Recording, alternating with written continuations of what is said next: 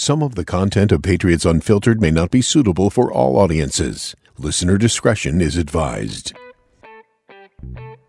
Welcome to Patriots Unfiltered.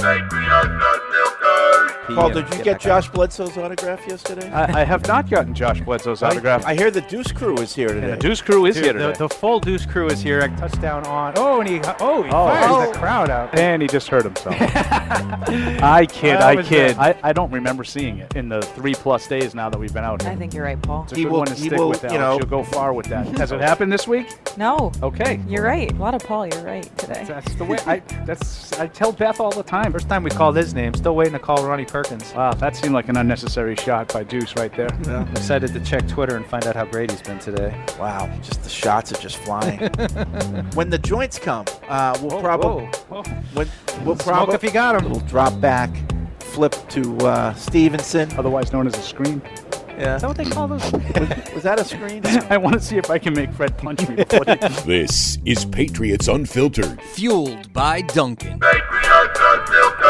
All right, we are here back in the studio, Patriots Unfiltered, inside the bowels of Gillette Stadium. I am Mike Dussault, Paul Perillo. This is Patriots Unfiltered. Uh, no Fred Kirsch today, so for those waiting for the big boss man, he's out today. So you got. Unfortunate because I won't get him to punch me. Yeah. Which, which was my goal of the last show. But you know what? That's all right. There's plenty to talk about today. We've uh, observed what what is it? Six practices now. I Six think. practices, the second one in full pads, Deuce. Yeah, second one in full pads today, and uh, even though it's just me and Paulie starting everything off, we're going to have everybody kind of coming in. We'll have Tamara, we'll have Alex, we'll have Evan uh, coming in to weigh in. They're finishing up outside with Mac as practice uh, ran up against uh, the start of the show. But we wanted to get in. Of course, you guys probably listen to the live shows, so you maybe have a little bit of a sense, but we're here to get you caught up on everything that we've uh, we've seen from the last week of practices here. So please, uh, you know, write in webmail at patriots.com. Give us a call. Uh, it's 855 PATS 500. Web radio at patriots.com. Thank you, Matt, for correcting me on that.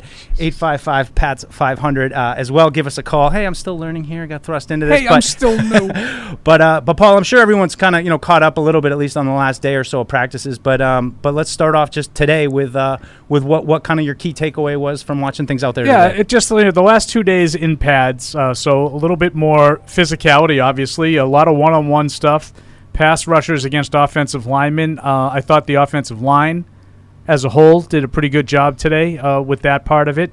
Um, got a chance to see a couple of those reps. I thought Cole Strange uh, was better than he was yesterday. Uh, in that regard, Trent Brown just absolutely dominating dudes uh, left and right.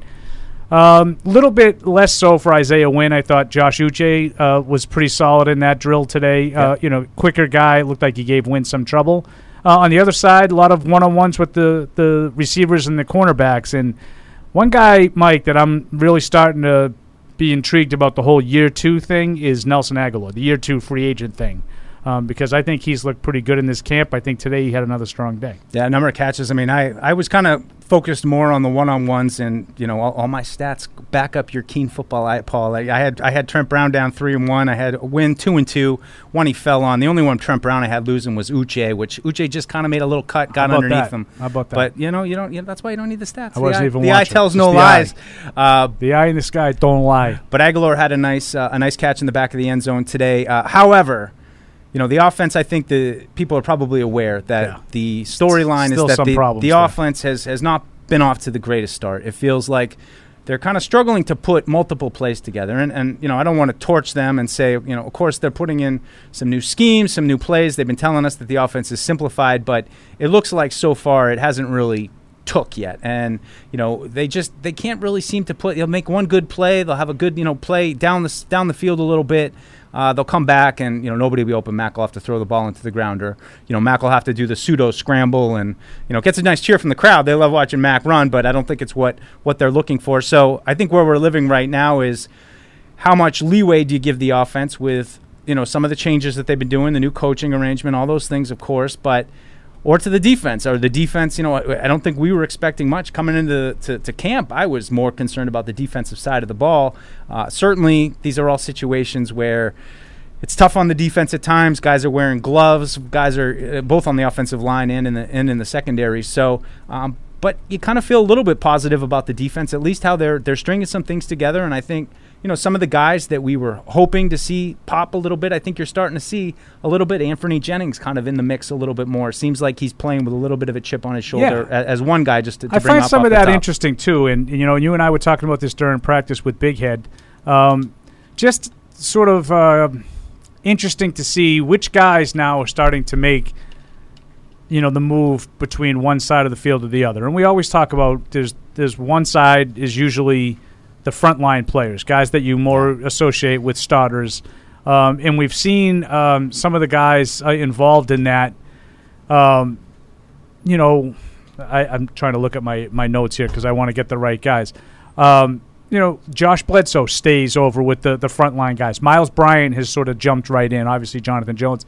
Jennings is a guy you just brought up. I, I, I find him sort of uh, behind Judon, getting some reps there with with uh, a higher level players. Whereas today, uh, Ronnie Perkins, Cameron McGrone, Shaun Wade, some of those guys were on the other side with some of the some of the younger players and backups. So uh, interesting. I see Marcus and Jack Jones sort of involved in both of those groups. So I think that the idea there is to just get them as many reps as possible. But yeah, it's it's kind of interesting to see how six days in, couple of days in pads, how those kinds of depth charts are mental for me. You know, mentally how that that's forming. Yeah, another uh, name that people probably weren't really counting on much. Arlington Hambright. He's another guy that you know did pretty well in his in his one on ones and, and seems to be getting some opportunities as maybe like the second or third right guard in. So I think they're trying to discover what they have for depth there at guard. We knew that that was going to be a position of transition, but it's always you spend all off season talking about all these guys, and then all of a sudden, you know, Arlington Hambright is somebody that that kind of out of nowhere is you know getting a little look right now. It doesn't mean that he's he's destined for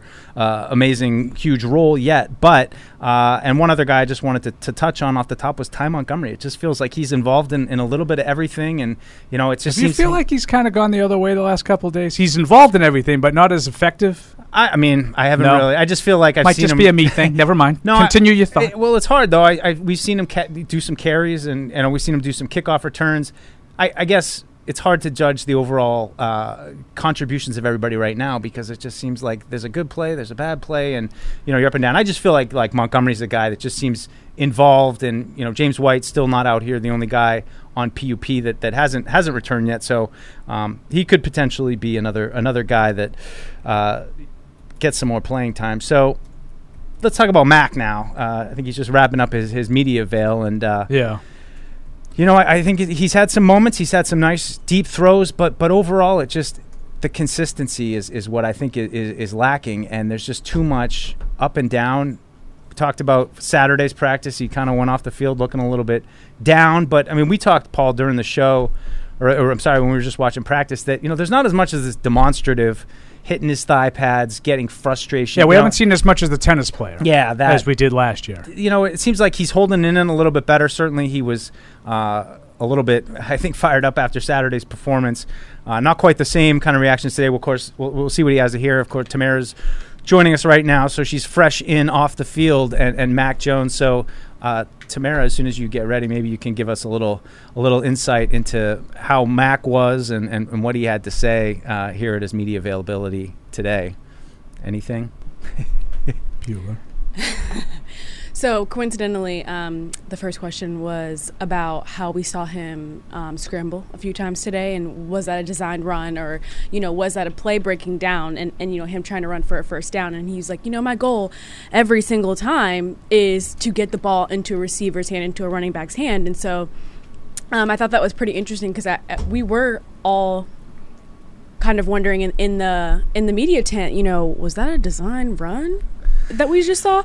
Um, and so he he kind of turned away from that and and, Yeah. and clarified that you know no I, I I was aiming to get into a receiver or a running back's hand and so um, I feel like that was kind of a focus for a little while and then you know he just said you know talking about his connections with DeVante Parker and Kendrick Bourne etc just elaborating on that it's his job to get them the ball and like we have a, re- a lot of really talented guys in the receiving core and just it's his job to get it to him and so that's that's kind of his focus you know very Kind of a whole lot very generic a whole lot of nothing Yeah. um, Did he seem frustrated? I mean, I don't want to like. I, Yeah. I, I would assume he did, doesn't carry the frustration over into the press conferences, but I, I just it's.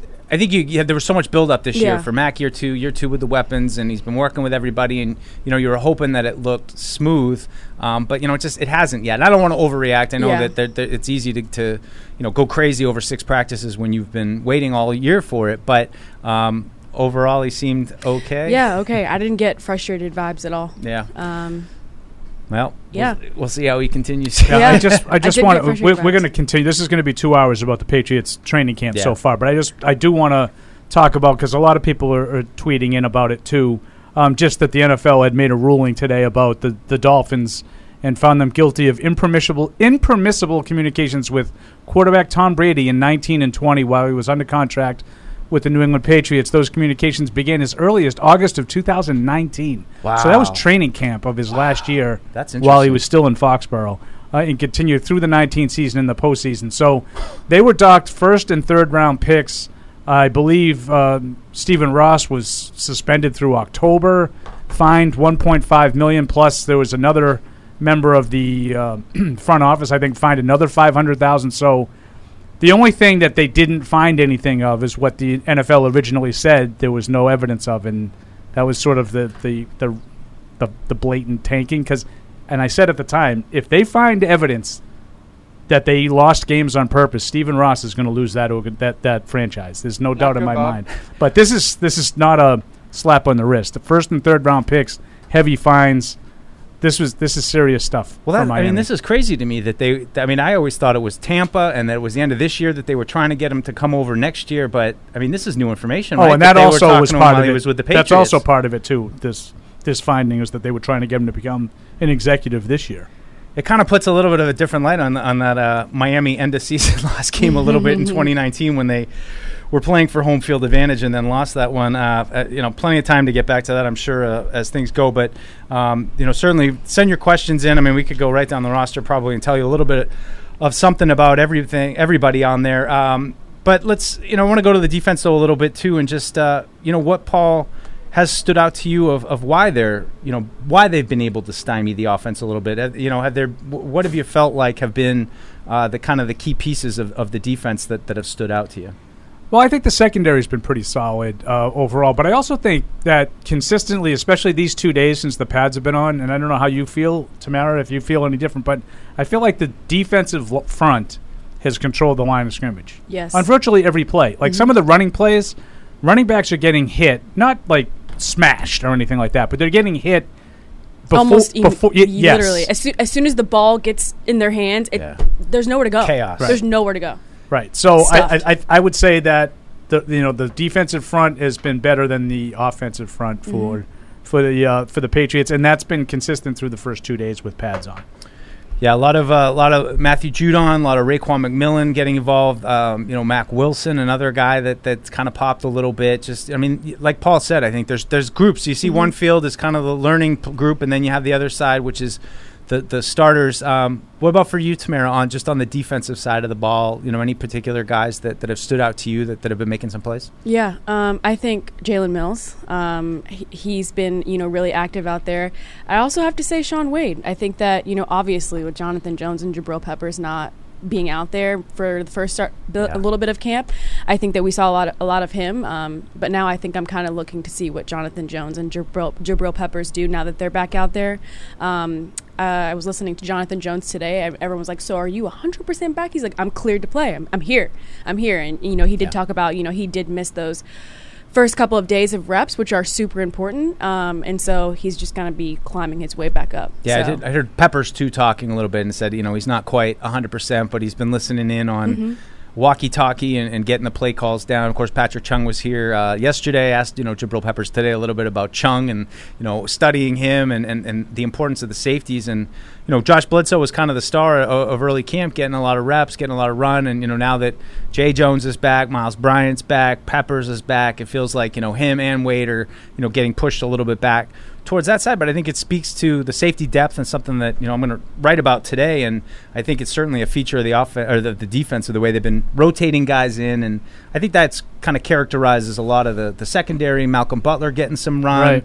Um, everybody's kind of getting some reps at least in, in that, that upper Yeah, like there was a, a period today where like the first group was Malcolm Butler and Jack Jones, and then you know it's it's generally been Mills and Mitchell, and and that that was what the way they started most of the team uh, periods. So, but it just speaks to what you're talking about, just the amount of moving pieces they have back there, and we all know the four safeties. And Bill even made a comment, I think, this morning about sort of looking forward to getting them all on the field. Now, I, I kind of think he meant like right now, like Jabril Peppers working his way back, and you know getting him out there with Dugger McCourty and and Phillips, but it, it is something that you might look down the road and say, can they find a way to get these guys all uh, all involved on certain packages? Because they have a lot of depth back there. I don't know if they have a lot of answers, but there are a lot of bodies. Paul, I have a question for you. Kind of Okay. um, going back to well, one I have wasn't on radio dur- when this r- first was reportedly out there, but um, Davon Godchaux, um, do you see the value in that?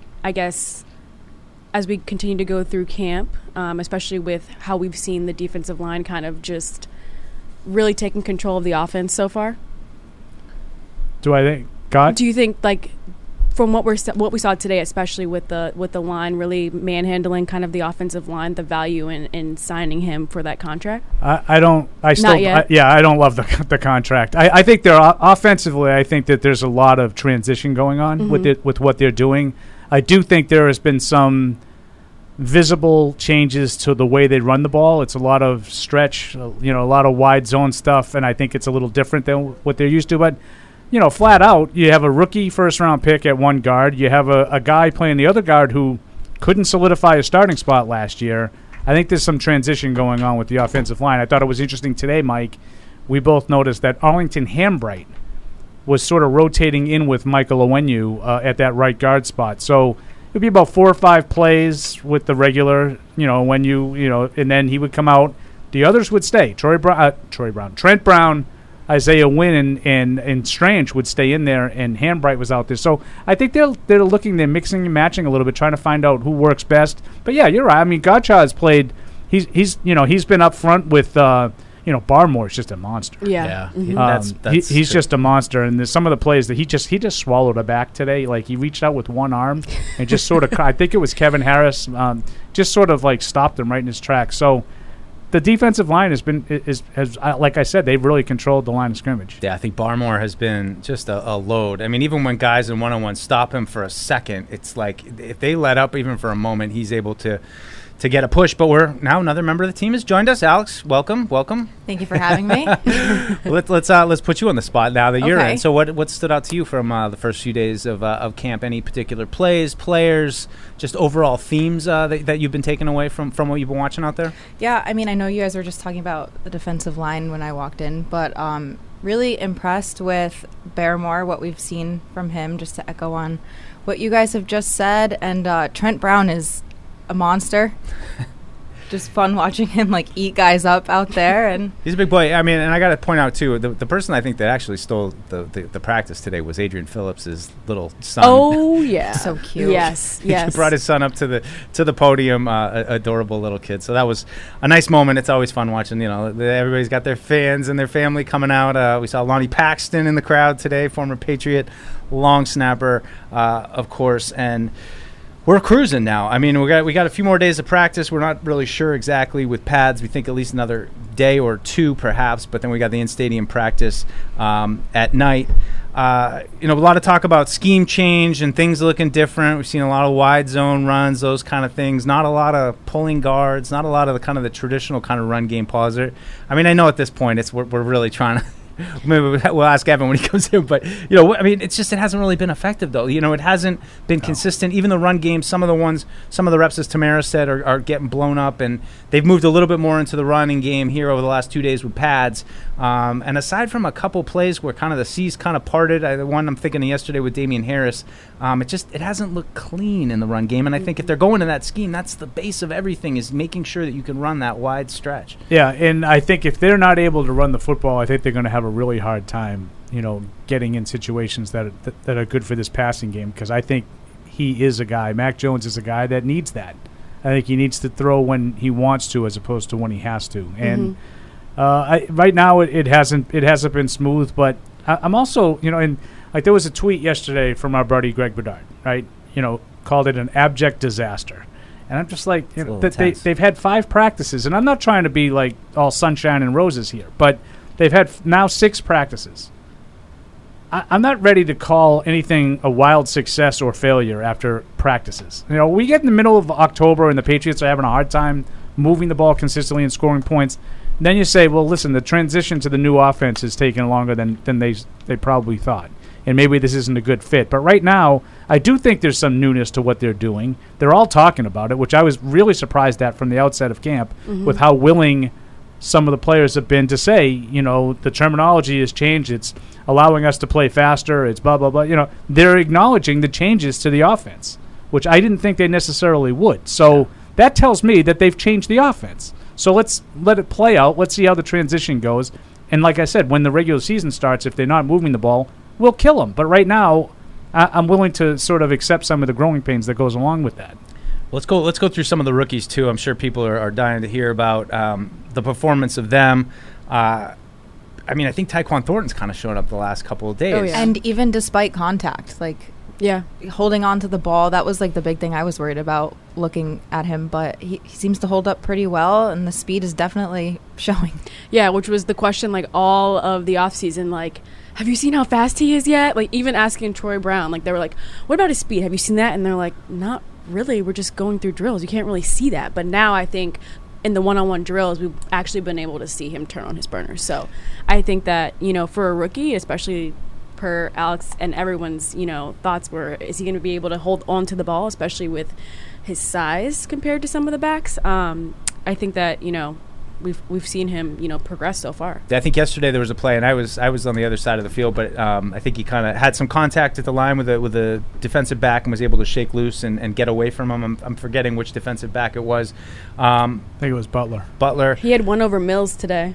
Yeah. So he, you know he's starting to show up, and that's a good sign. Yeah. Now, I I think he's been im- impressive because um, you you know that I'm sort of looking at this as a redshirt year for him. Mm-hmm. Um, but I, I do think, and I've seen pretty much every practice. There was a play today that you're talking about, Mike, where the throw wasn't great, the coverage was pretty good, and I thought he sort of set up.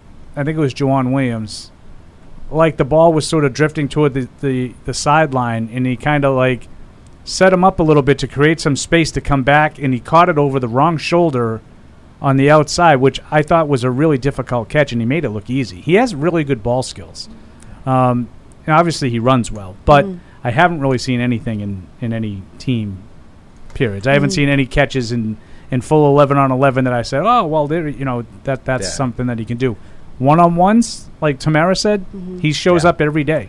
Every day. And that's just, I mean, that's a, that's a great sign. I mean, I think we said at the beginning, like, just stay healthy, get out there every day, learn. Um, I mean, I thought one of the, the best throws today was uh, for him, uh, not getting to him, passes to him, was from Bailey Zappe along the sideline. I think, I think he was in bounds. Tough for us to tell from from where we were sitting, but Brian Hoyer's been out now for a bunch of days, and it's really kind of opened up the opportunities for Bailey Zappe. Uh, he got a ton of reps today, and he seems to be, you know, I mean, he's a rookie. There, there's certainly plays that, that aren't smoothly just like there were for Mac, but um, I think he showed some zip on the ball and, and made some plays that went to Thornton today where it was kind of, you know, just an out route on the far sideline, and he was able to kind of drill it in there. What, what are you guys seeing from, from Zap? Yeah, I think after Saturday, he obviously had a rough day. I think all the offense had a rough day, but it was nice to see him bounce back these last two days. Um, he was getting it out quick, I thought, and it looks like a bullet. Yeah, he's he's just a little short. I think that's the thing that's hard, especially when we're at field level and you can kind of see after the snap, he almost has to like jump up a little bit to like get a get an initial look. But again, a guy who's getting tons of reps. Cole Strange, you, you've heard. I mean, he's mm-hmm. He stepped in and, and at, at left guard, and I mean that's pretty much where he's been. I think probably the highlight of his camp though Special was teams. well, the punt, the punt, Yep. the punt competition at the end of the game, uh, at the end of the practice um, earlier this week, where you know Bill put it on him. I mean, he caught two, and the second one was tough too. I mean, he had to actually scramble. So you know, showing a little bit of that athleticism. I know nobody really cares about catching a punt at the end of practice, um, but overall, you know, in terms of the one on ones, I was I was locked on on those today. Uh, I did have him losing a, a rep to Godchaux, um, but I had him beating uh, Lawrence Guy. So I mean, I think he's he's holding in there and and probably starting to uh, you know to find his footing a little bit there um, on the inside. Another nice thing too was was uh, Marcus Jones. I think we're starting to see him Mhm. returning some punts. He's back out there. We didn't see him at all. Smaller, Yeah, in the spring. Yeah, you're right. but showing some. He's Showing a been out there of every burst. day from the start. So I mean, the health of the roster is remarkably good. Yeah, I mean, it, they had a handful of guys start on lists, and they're almost all off the list by now. It's James White and then two rookie offensive linemen. You know, Brian Hoyer's missed the last several days. Uh, you know, he's not on any kind of a list or anything. I think he, Belichick said this morning that it, it wouldn't be too much longer. So I, I wonder if he's dealing with something, you know, maybe like an illness, yeah. um, like Jake Bailey had uh, to start camp. Football illness or non-football illness? Probably a non-football illness. I don't think it's football-related flu. I don't. I'm gonna Football I'm gonna say I'm gonna say it's not Foxborough flu. Um, couple of things. Um, yeah, I see some quotes coming up now on on the Twitter machine from from Mac, and you know he talked about you know uh, losing to the defense was quote a, sh- a shot in the heart. Um, you know, hard to strike a balance between learning and competing. Um, and then he said, "Better days ahead. We're at the start of this thing. We're going to get it going." So he's acknowledging that it's it's It's been not rough. going yet. you know, it's not going. It's not going. Yeah, I mean, it's been. I thought they had a good start on Thursday in shorts, and I don't think they've had Yeah. anything resembling success since. No, I'm with you, and I, I, I, I kind of find feel like uh, Kendrick Bourne kind of conspicuously absent from any. I mean, I think every other receiver has had some wow moments, but I haven't really seen much out of Kendrick Bourne. I think thought like, well, when they move to the middle of the field, that's where he kind of works. He got us off to a slow start last year. Um, concern about Bourne at all? I mean, I, he's still bringing the energy. He's a big smile. I mean, you, you know he's going to keep working hard and uh, and bringing the positive energy, but. Have you guys seen much out of him? I just just not really any big plays. I or- haven't. Yeah. I, I've seen more out of like Nelson Agholor. Yeah. Like Sure. today, I was. I, I, there were a couple of times where I was like, "Did he just get that one-handed catch?" Yeah. Like, I, I feel like that was the most exciting play that I saw today was from him, and um, I think that we've seen we've talked about like guys that need to make a year two leap, and he hasn't really shown me that yet. Um, we've seen obviously Jonnu Smith. We've seen um, Yeah, Nelson he's Agholor. popped. Like he's popped. Jakobi haven't DeVante Jakobi had his day the other day. It's it's Yeah, I mean, and and I think Parker got a lot of the headlines the first couple days with Mm-hmm. all those contested catches, and you know, it's it's. I'd say he, he chips in usually with one a day, maybe, but it's not overly consistent, and they all kind of look similar in that mm. he's the guy that, that comes Yeah. down with the contested He had catches. one yesterday where he got well behind Malcolm Butler on a deep ball and made a catch, probably for the best play yesterday with Mac Jones hitting him on a probably like a 50-yard bomb. But other than that, almost all of his catches have been very similar. You know, he's pretty tightly covered and he uses his frame to create some space and he, he's good at contested catches, but he hasn't been overly consistent getting open. And finally, just to get it out of the way, since we're going all around the roster, we got to talk to the coaching uh, staff, offensive play calling. Um, Paul, what what have you seen? What do the mechanics look like? Can you give us some insight? I'm going to be honest and say I've stopped watching. um, You saw walkie walkie talkie tracking. Well, now they're even using walkie-talkies on defense. So, like uh, Players you know, even J- have Jabril Peppers is walkie-talkies, yeah. using one to get mental reps. Um, so, I, what I've basically seen is it's been a combination of the three of them: Bill Belichick, Matt Patricia, Joe Judge. I think in seven on sevens, it's generally been Judge running the show while uh, Matty P's with the offensive lineman. When it's been full team, it's been more Patricia on a walkie-talkie. But I've also seen plenty of Bill Belichick just talking to the, the quarterbacks and relaying the play. Yeah. So I think it's going to be sort of a, a joint effort. The players have talked about that. You know, it's their job to go out and execute. They're giving them plenty of opportunity. I think Agholor talked about that this um, just now when we came off the field. The the coaches are giving them plenty of opportunities. They know what they're doing. It's our job to go out and execute it. So. I, I- I think at least they're they're all saying the right things. We'll see how it unfolds when, like I said, if you get into the regular season and you're not moving the ball, all of these things become questions. Right now, they're not because it's just practice. Yeah. Just talking about practice. Still, it's it's. I mean, it's still. You can still feel the kind of angst from everybody, but it's. Uh, but you're right, and I think that's what we're all kind of struggling with. So, I feel like we've kind of set the table. We've gone around. Anybody else I haven't mentioned? You guys feel like we need to bring up? I'm trying to like. I'm trying to drag everybody really out. recall that you we- that we talking can- about Daniel Ekuale.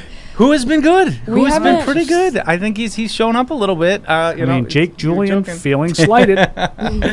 Some punts. But of course, yeah, you know, we got plenty of emails, uh, as Fred would say, just rolling in right now. Why don't you Um, read some? So that that sounds like a great idea. Now that we've set the table uh, here, Good job, Mike. just gonna rapid fire a little bit, a little rapid fire. Lightning Uh, round, as, Jack- they, as they do on the uh, on the real radio stations. Just, just set the table. It's one of my favorites. Jack and Jack and Anaba, uh, who's taking reps as the second string offensive line. You want to jump in on that one, Paul? A little second string action. Like the whole line. Hold, please.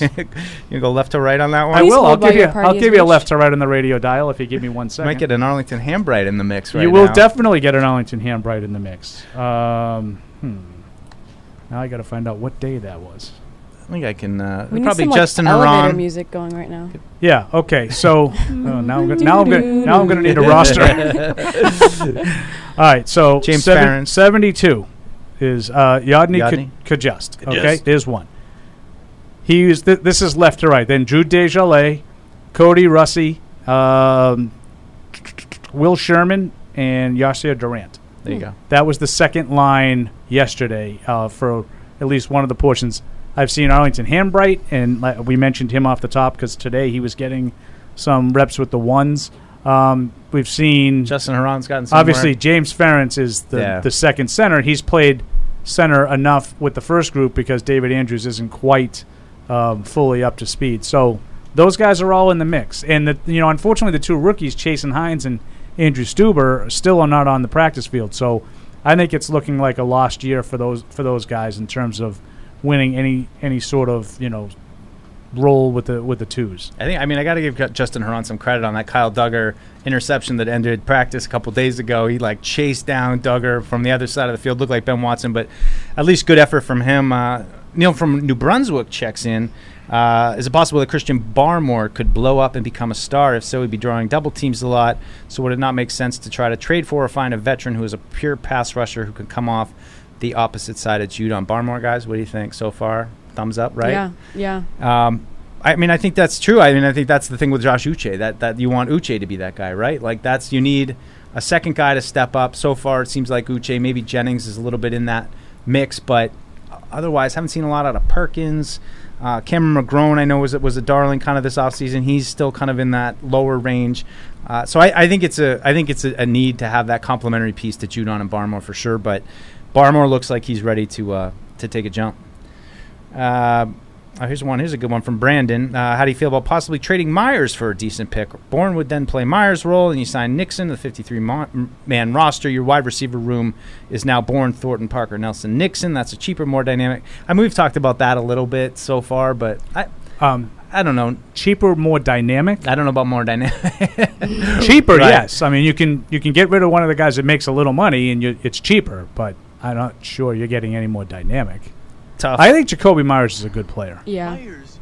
I think everybody wants to get rid of him because he's not going to be the guy that's stretching the field and, and making big plays. But I think he, I, I think people are overlooking the fact that he caught 83 passes last year and, and showed up every week as the guy Mhm. that Mac relied on. And I'm, I'm not. I haven't seen anything from Tre Nixon to tell me that he can do I, that. yeah, you No, took the not words since out of my minicamp. mouth. That that's not someone that we've really seen a lot out of. Yeah, like Tamara said, since minicamp. Yeah. So it's. I don't think he's. I think. I think he had one catch probably from going Zappe. home and. May have been Zappe today. I, it might have been Mac, but I think it was Zappe. Yeah, he had one he- one catch. Yeah, he, he made he made a play or two, he but flirts with with the top line, but not not not nothing consistent. And, and I mean, it was the opportunity I think in minicamp, and, and he took advantage of it. But I think right now he's kind of waiting uh, for an opportunity. But uh, Chris from Virginia weighs in. Tam- Tamara, I just want to tell you he bought his Virginia Tech, Boston College tickets, and uh, the Virginia Tech, West Virginia tickets. Yes, so, go uh, Hokies. but he said, speaking of Thornton, it sounds like you guys are all impressed. Should I feel safe to assume that he has more potential and already a better player than Harry? I, I mean, look, let's not get crazy. Um, but I think he's had a good start, you know, and, and just by being out there and catching the balls that's been thrown to him, I think his speed shows up. But I don't know. I, I, I said to Paul kind of jokingly at the beginning uh, during one of the live shows that like DeVante Parker showed you in the first couple days what you wanted N'Keal Harry to be in terms Yep. of winning those contested catches. Just he's tough to handle. Harry would win a couple, but I still think he got beat too much, but probably too soon to anoint Tyquan Thornton, guys. You think? Well, even if Tyquan is a guy that all they have doing is just running up and down the field, drawing the attention of a safety deep, that's pretty productive. If he, yeah, absolutely. If he could get out there and and and catch a, a ball or two like that, then his mere presence is going to create Exactly. what you think everybody else creates, and that's that safety help over the top, Mike. Right, right. So that there is some value in that, but you have to do the Bethel Johnson thing. You have to at least put it in the defense's mind that you can make that play once or twice, Mhm. and that's why I think they're using him a lot, and you see it almost every day at practice. He's with Matthew Slater and Justin Bethel and working on the gunner stuff with special teams, because if he's going to be the fifth receiver, you have to find a way to get him, you know, on, on the field Mhm. to to justify having him be active in the game. So. If he's going to be a, like a bit role as a home run hitter, like Alex said, then he needs to do something else to, you know, sort of justify that. Yeah, let's uh, let's go to the phones. We got Willie and Philly checking in. What's up, William? What's going on, Mike? How you feel? I feel pretty good. It's a little hot out there, but uh, we're in the the thick of it right now. I, I kind of enjoy the camp. You know, it's like every day kind of feels like Groundhog Day, but but it's it's fun. It's fun. Okay. Uh, how many how many questions do I get to ask? I, the, the, the floor is yours, my friend. Go ahead. If they're Ask good. away. All right. Just do the rest of the show with us. Yeah, that we'll just listen. I'll, we'll hang up and listen. okay. Um, what was uh, the D tackle's name again that we just we Gotcha. extension to? Uh, Yeah, gotcha. Uh, we could have did something else with that money, correct? I didn't even know we even. I didn't know the Patriots even had money like that to give him. They- Yeah, I mean, I think it's more out the future money you're giving him instead of the current money. But but you know, you're right. It's still money. Yeah, it actually lowered his cap number. Right. Okay. And um, Mac looked like Mac looked pissed. Like he looked frustrated. I seen that interview. I mean, he just looked very frustrated a little bit. You know what I mean? Yeah. Just, I, I could imagine him trying to learn a new something new, new plays and whatnot. But he just looked as he was answering all the questions and stuff. Though he just looked frustrated to me. You know what I mean? And, I, and that's understandable. You know. So, He does, and I mean, I, I mean, And, uh, to his credit, it's not as demonstrative as it was, but I, I think you can definitely Mhm. feel some frustration there. okay. And tomorrow, uh, they have training camp tomorrow, right? Yep. Mm-hmm. Same time, So, nine thirty. um, uh, well, Alex or, or I don't know who's going to be out there interviewing. Ken, let me ask you this. Now, I've seen uh, video of uh, Tyquan Thornton. Basically, I know he's a burner. I see him c- catching the ball, and he can burn any of them. Basically, corners with free safety. My, I just want to know, could he? Can he do one hand catches, or, or you know what I mean, or any type of little, how you say, little, um, little razzle dazzle, Moss? uh, Is he mossing like people? a little juke move, a spin move, anything like that. Well, he's made some difficult catches, I would say, in one-on-ones throughout throughout the Okay. uh, the five or six days we've been out there. Okay. And my last my last question, and this one's for Ball. Ball, I know you're gonna give it to me straight, so I'm just playing. for what you Are we only going to win three games? said, and what- I wouldn't count on it. for, for what you said, I know we're still in the early process right now, but what is what do you think so far, as far as what you have seen? What Well, I mean, it, it hasn't. Yeah, I mean, I, I'm with Mac. Like, I, I mean, it hasn't been very good offensively, uh, and I, I think Right. part of that is because they are sort of adjusting and adapting to new things. But I'm not. I'm just not ready to push the panic button. You know, a week into practice, I, I, I think there's been enough good signs. I think you know we just talked about Thornton a little bit, and, and I think he's been a little better than than I would figure he would have been at this point. Um, you know, I'm going to write a little bit about Agholor at, at some point uh, today as well. So I don't think it's been uh, like a complete wash offensively. Like they got to just rip up this playbook and go to something different. But it's been it's been a slow transition. It hasn't been great. I mean, I, I I'm not going to sugarcoat it and tell you, oh, you, don't worry. Every, every Yeah, you know, it's been Fred- fru- it's been Fred's listening, but he's not on the show today, so I can't just say everything's going to be fine. Do you think that's because of the musical chairs on the offensive line, or Or is it like a credit to the unrelated? defense? Like, I think it's a little of everything. I mean, I, I, I don't think there's a root cause completely. I mean, I think it's just a question of how much, you know, do you give this offensive transition and how different is it really? You know, only they know that for sure. But uh, we'll see. Let's uh, let's keep the calls rolling here uh, and go to Eldred, North Carolina. What's up, Eldred? Hey, fellas, ladies, how you, how you doing today? hi. Very well. Oh, okay, I just got a uh, concern uh, and a question. Okay, uh, I read that interview with Matt, like like he frustrated. The defense won a game, uh, won that day, whatever it was. Mhm. But my question is, if that defense could pressure on that on this offense. Y'all not concerned about going into the season with the offensive coordinator, not originally offensive coordinator. That's my chief concern, top concern. Yeah, I'm concerned about the offense. I am. I've been pretty consistent in talking about the, the lack of direction and, and whatnot. And until I see that there's some sort of, you know, uh, cohesion Yeah. and consistent production, I'm going to continue to be concerned about it. Yeah. But I'm not, uh, again, I'm not calling it an abject disaster like has been written in, in, in uh, Boston over the last couple of days.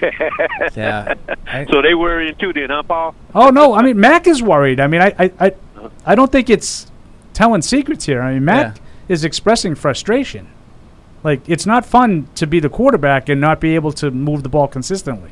I mean, especially when you know this has been one of the biggest questions surrounding the offense. Is this the right way to go forward with you know what they're doing? And you certainly want to allow them some leeway to change things and to maybe look a little clunky out of the gate. But at some point, it has to get better. And I think if you know someone like uh, Josh McDaniels were here, an offensive coordinator that you had for a while, you'd feel like they'll get it. They know what they're doing. They've put this offense in before. Exactly. You know, and so I, I, I hear it, Eldred, and I mean, you know, I you know the show. I mean, I've been talking. "Ah, I'm more confident about the defense. I think the offense is. I mean, I, I'm not ready to, to, to blow the trumpet for the defense right now because all things considered, what it is in practice.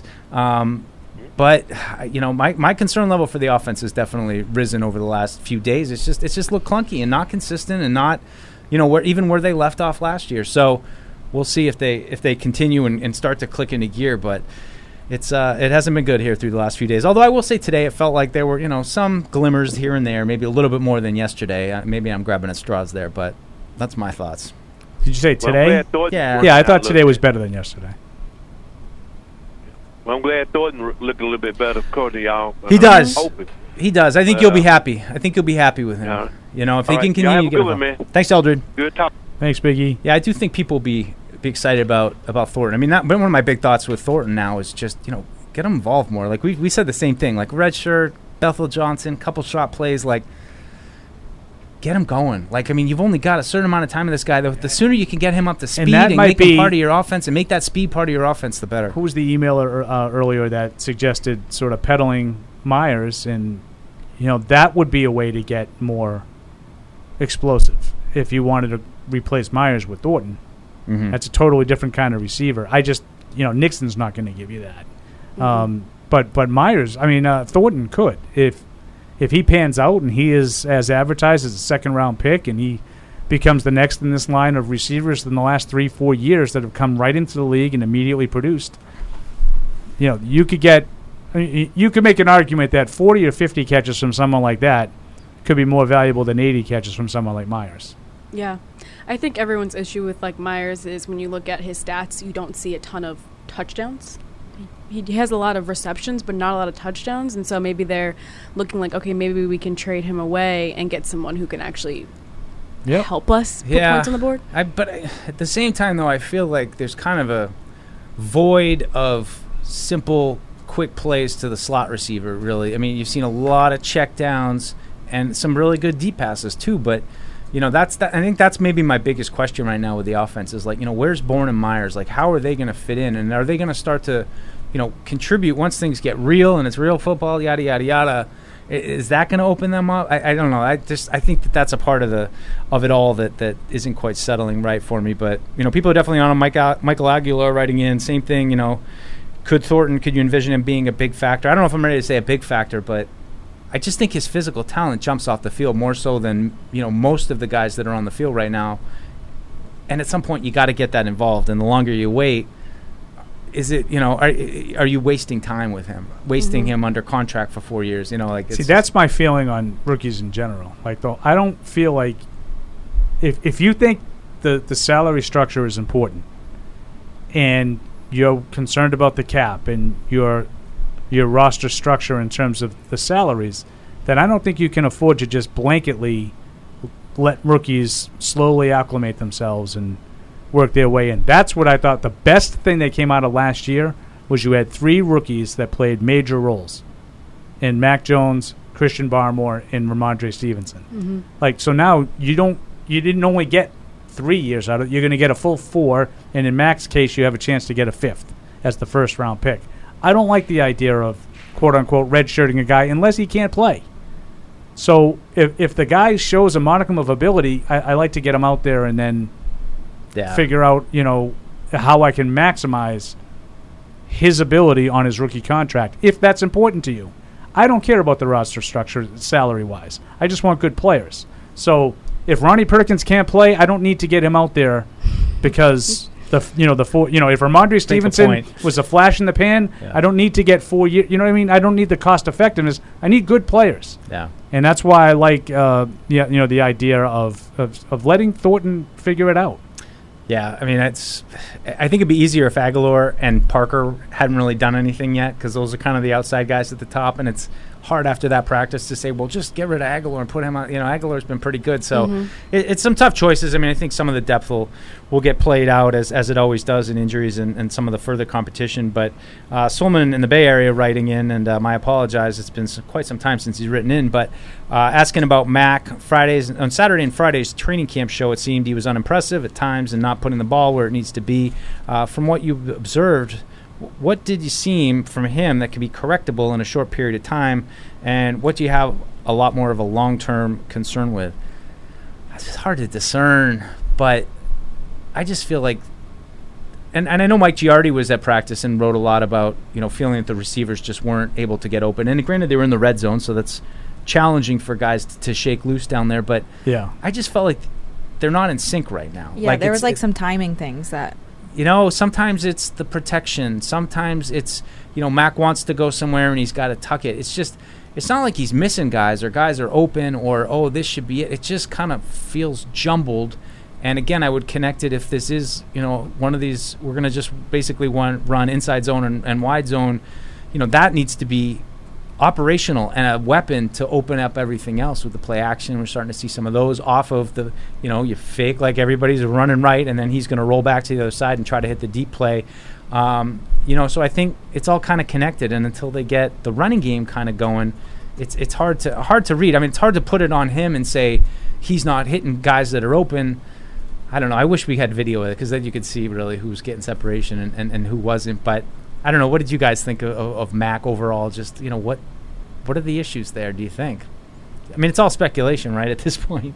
Yeah, I think I think it's a little bit of everything. I think it's a mixture of the musical chairs on the offensive line, obviously the new air quote new offense. Um, because like for the most part, the players are the same. You have some musical chairs on the off- o- offensive line, but you have the same wide receivers for the most part. Obviously, besides DeVante Parker. Also, we haven't talked about Ty Montgomery um, at all. Um, but he had a few catches today.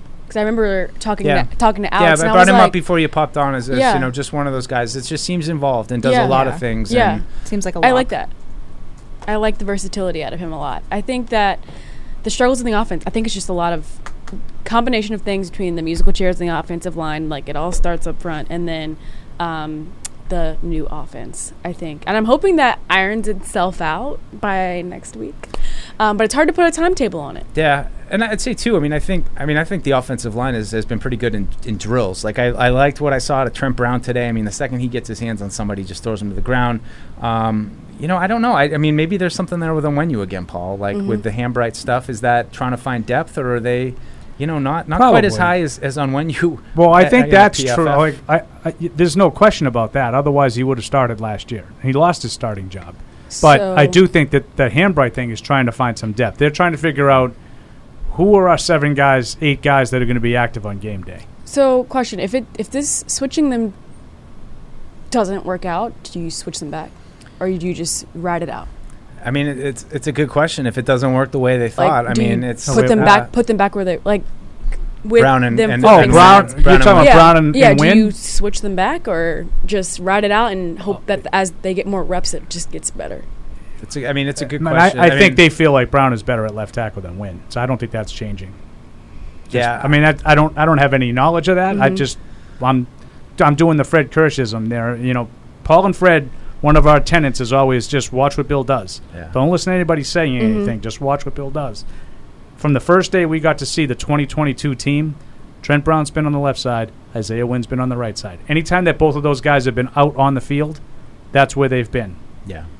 and I don't. And I do I think don't think that's going to change. and change. I do think Wynn has gotten some left tackle reps, if I remember seeing correctly. I haven't seen it, so I can't confirm. I think I saw somebody tweet that out, but it's a good question. I mean, I just think when they, they made the switch so soon in the spring I that it think- seems I think that was when Trent Brown went and took a lap. Yeah. I mean, I'm I'm, I'm dead Yeah, right, serious. yeah. I That's think that was That's Trent- possible. and and that was probably a five play span by the time. Yeah, it was a long lap, so by the time Trent Brown came back. it was. Uh, let's uh, let's go back to the phones real quick. Uh, we got Matt in Ohio. Check it in. Matt, you're on Patriots Unfiltered. Hey guys, how you doing? Good. Good. Hey, uh, so yeah, I got the same concerns you guys do about the offense and defense, but I don't want to change up uh, the subject on it. But you, what do you guys think about the recent uh, Red Sox transactions? a couple days? Was that baseball? Yeah, I mean, we got this isn't an off-season show. We got the training. We got training camp to talk about. uh, I think the Sox are done, but I, I, I would I would definitely look to, to to get some pieces if they could. I don't know enough about the minor leagues. It sounds like the Vasquez deal was a good one for the Red Sox, but I don't know enough about the minor leagues to intelligently talk about that. Oh, idiot! Yeah, we're on. We're How's on, that? We're How's on that for a nothing burger answer? we're on to football. Um, Adam f- checking in uh, from somewhere. I'm not sure where exactly, but uh, curious to see how Stidham looks Thursday night. Uh, tomorrow night. We, I guess that's going to be, or two nights is the kickoff the Hall of Fame game. So no, nobody here. No, because No, I, I saw. I saw a tweet that Trevor Lawrence and Etienne aren't playing, and so I would imagine that you know the Raiders do the same and just I mean uh, yeah I just yeah I I, I wouldn't imagine that we're gonna Not as much as I want to see N'Keal Harry. I think there'll be a lot of a lot of people hyped up for uh, N'Keal. Uh, Have we heard anything at a Bears camp from him? I haven't been really uh, paying we, attention. just, we, heard one low light, one Yeah. low light for, for poor Oh, N'Keal. no, imagine Yeah, that. uh, the fans were enjoying. But uh, question here from Johnson in, in Nova Scotia. Um, compared to last year's camp, how has the play calling changed? Is the offense throwing the ball more? If so, are you surprised we only have Mac and Zap getting all the reps instead of another QB? Um, I just think it's the change in the run game. There's not there's not a lot of pulling guards. It's it's a lot of the simple. Yeah, just, I think that's know, been the no changes to the system. But I don't think they're throwing it any more or less. I mean, they start off obviously in short, so it's all almost all throwing. It seems pretty balanced, and I mean, I, I don't want to. I really don't want to say this, but I kind of feel it. I just I kind of felt like Mac looked more comfortable last year, out of the gate. Hmm. I don't know if, if, if that's you know Which a, is a funny bad because take. this is the system that was more geared to what he did. Right? He was more with the RPOs, the stuff that we talked about. Also, Yeah. like we, I mean, we, we're going back to March, our off-season shows in March with, you know, some of the stuff that quote unquote he taught Billy O'Brien at Alabama. You remember that whole? Yeah. So I mean, this this goes back a long way. You know, and and I don't know if we've necessarily seen. I wonder if maybe he's fine with it, but the receivers haven't been as quick to to adapt and maybe not aren't getting open as much. The one thing that I see about the offense all the time is it it definitely appears to me that Mac is forced to pull the ball down way more often than he did last year. He's he's looking to make a play with his legs and you know extend plays, improvise. Way too many throws across his body. Um, it just hasn't. It's looked clunky. yeah, it hasn't. Uh, Clunky. I mean, the way you said it too, it just reminded me of what I felt like at Stidham his rookie year. What Mm. we saw, where it was just like, ah, he's just he doesn't quite he isn't quite there yet. It's just not you know he's not seeing it and. That's why you're in that weird region of like, well, is this you know new new offense? There's new progressions for him to go through. We don't we don't really know, but um, each day you hope it gets a little better, and, and I think it was a little bit better today. But there's a long way to go before they uh, take the field next week against the Giants. Uh, Andrew from Annandale, Virginia, writes in, uh, "What's the latest on Pierre Strong, and what sort of role Mm. could he play?" still limited right Yeah, I mean, we haven't really I mean, Still see him warm up, and then it seems like he kind of disappears. We haven't really seen him take any reps. Kevin Harris has been I, I think getting more of those reps because of that um, but it's still tough to see right now especially like we said like the defensive line is stuffing them so it, it's there's not a lot of, of opportunity for us to really see those guys you know Yeah, be super productive But I thought Harris caught the ball pretty well today. I mean, I think that was a little bit an underrated part of his game. Mhm. Um, you know, he's getting the bottom reps down there with uh, with JJ Taylor as well. But again, a big big bruising back. It's hard to really uh, get a sense of, of what he is just yet. Uh, Stead writes in, uh, you guys have been talking about Thornton a good bit during camp, seem to really be tempering your expectations. Uh, I know we have a poor history of drafting skill positions high, but I don't think it's reasonable, unreasonable to expect him to have an immediate impact. Um, a, a wideout drafted that highly on any other team would be held to a higher standard than I think Thornton is with us. That's probably true. Uh, super excited for Mac this year. I think it'll be great. I think Bourne will be our thousand yard guy, followed by Parker and Jonnu. I think Jonnu needs over 50 catches, 750 yards to make me happy with his contract thought. Uh, well, I think Jonnu's looked pretty good. Sounds like Max throwing for seven thousand yards. Um, a thousand yards for Kendrick Bourne. Yeah, that that one that one right now it's it's it's hard to see with how how campus kind of started. Again, I think he started last year kind of slow. So so you know, I could see a thousand for Devonte maybe at this point, but be a lot of a lot of contested catches. But I yeah. think Jonnu's had a good good camp. I mean, I think he consistently shows up, and I think the good thing with all these guys is that they're not really getting injured. You're not seeing like guys in and out. I mean, Deatrich Wise has been has been limited. He missed a couple days. He's been back out there. Um, you know, kind of mid practice. He comes up. It seems like um, from the fields, but you know, I think that's what, that's what we're hitting a lot with Tyquan Thornton. I mean, it's just what is his ceiling and how quickly can they get him to play a sizable role? And, and I think he's, you know, shown some good things with Harry, got sidelined with injuries right out of camp. Mm-hmm. And, you know, you just get behind the eight ball and you never, you never can quite get caught up. I also wonder, too, if, like, for a rookie, you're not swimming in last year's offense to come in. And if this is a simpler offense, that he doesn't, he's just kind of starting from the ground level instead of having a, unlearn certain things and maybe incorporate other new things. I don't know. Does yeah. that make sense? I, maybe. I think that one, there's not a big star.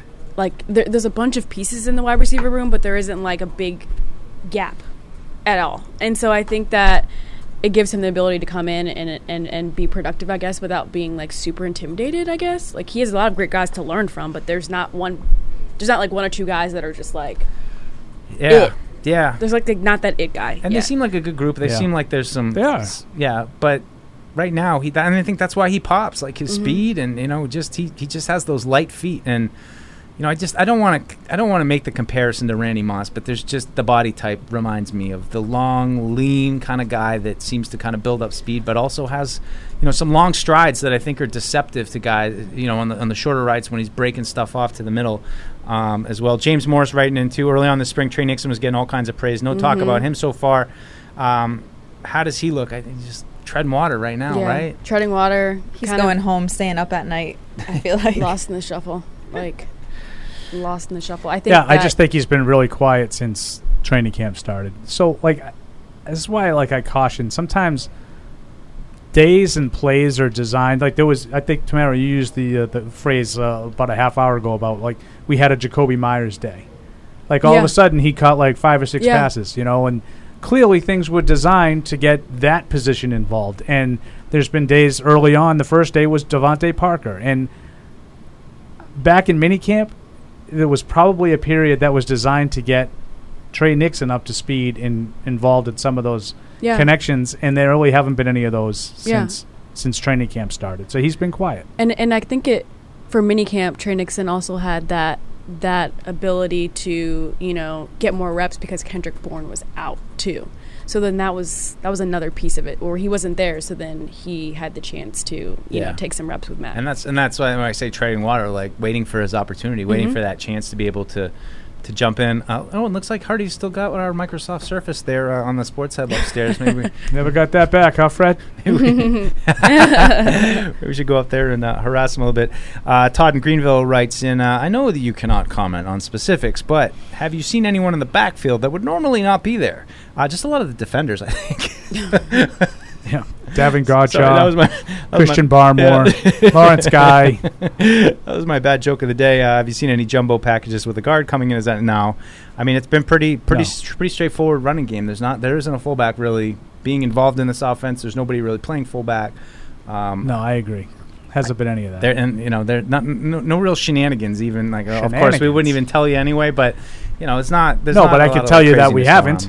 yeah You know, and uh, let's see what else we got here on yeah, please uh, yeah give us a ring as the pho- the phone the phone lines have opened up here a little bit so 855 pats 500 uh, send us an email ask us about I mean I feel like we're touching on on everybody and also too probably a good point to talk you know some bottom of the roster signings today Uh, Brad Hawkins, safety from Michigan. B-Hawk. Uh, B-Hawk was here. B-Hawk actually Uh, had a, a, a loud hit that Yeah. elicited a lot of uh, reaction from his defensive I mean, teammates. first day. B-Hawk. First day making an impact, and uh, I'll, My I'll set you up with this, That's, Tamara. you know, that's what his close friends call him, B-Hawk. as well as another, because you can never have too many safeties. Another safety. Uh, I'll, I'll, I'll let you do the honors, Tamara. Number thirty-six was out there today. Jalen Elliott, Notre Dame. So what, what's who, what's his deal? Do you know anything about him? You got any scouting report for us here? Scouting report. I was a little shocked because again, another safety. I thought, I thought she was just. I didn't think it was that good.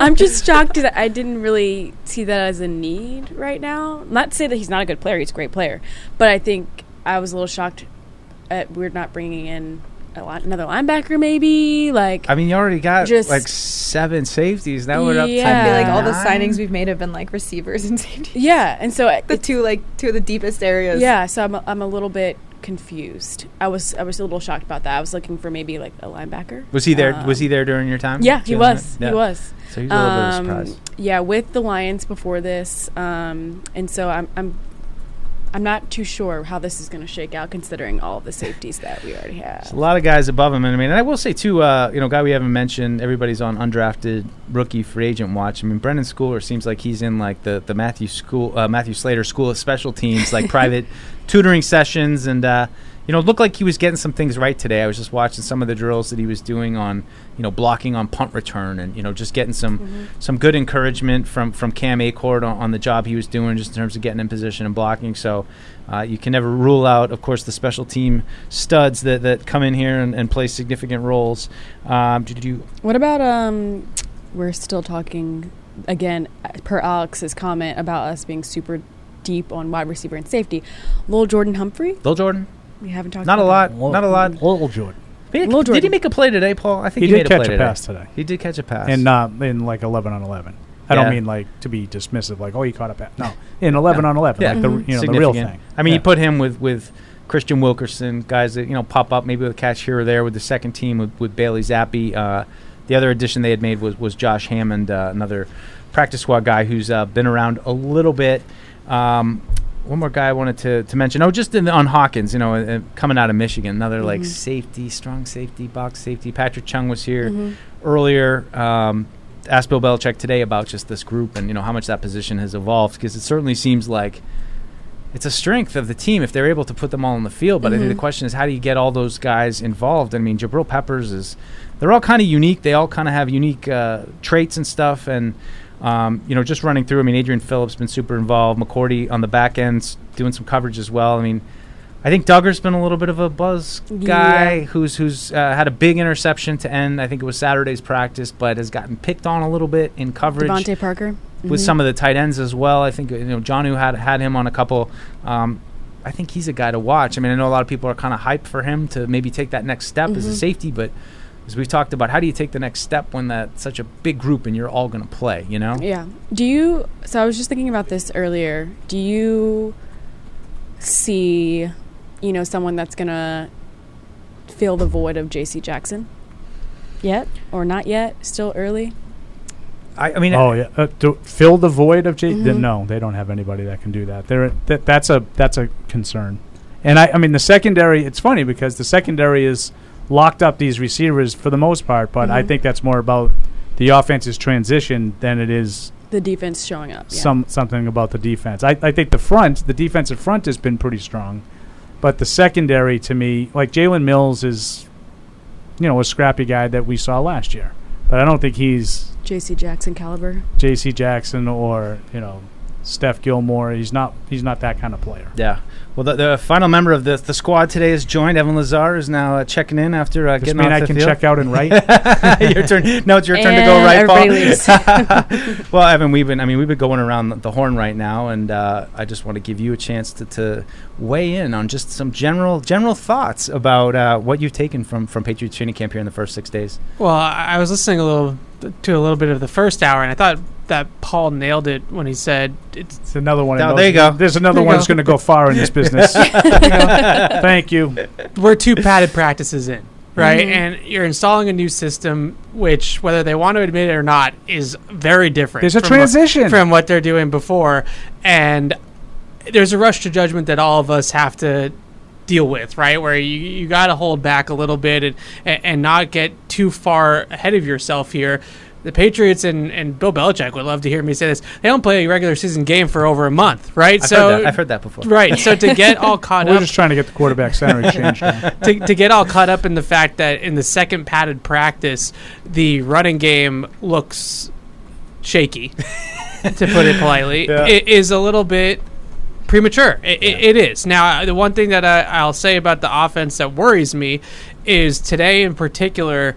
And we talked to him after practice, and, and you know Mac, he, he's he's a statesman. He's going to say all the right things at the Mhm. podium, but he looks like somebody that is not quite understanding what they're doing completely all the time.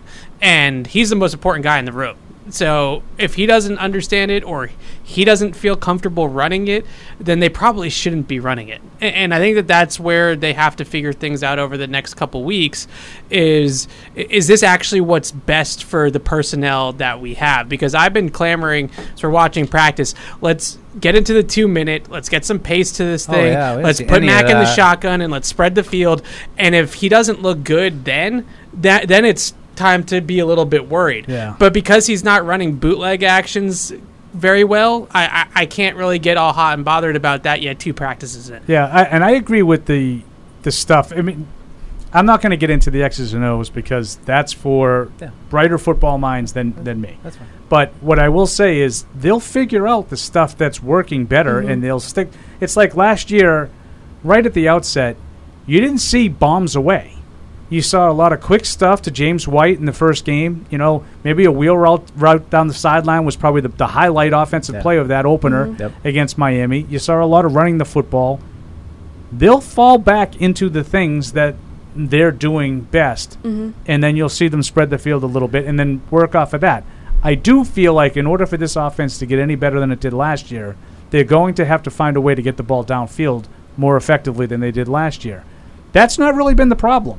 Like in, in the, the, the, Yeah. the execution of whatever they're doing right now is the problem. Not oh Matt can't throw it. You know the whole like the the arm, the arm strength thing has nothing to do again with how far he throws it.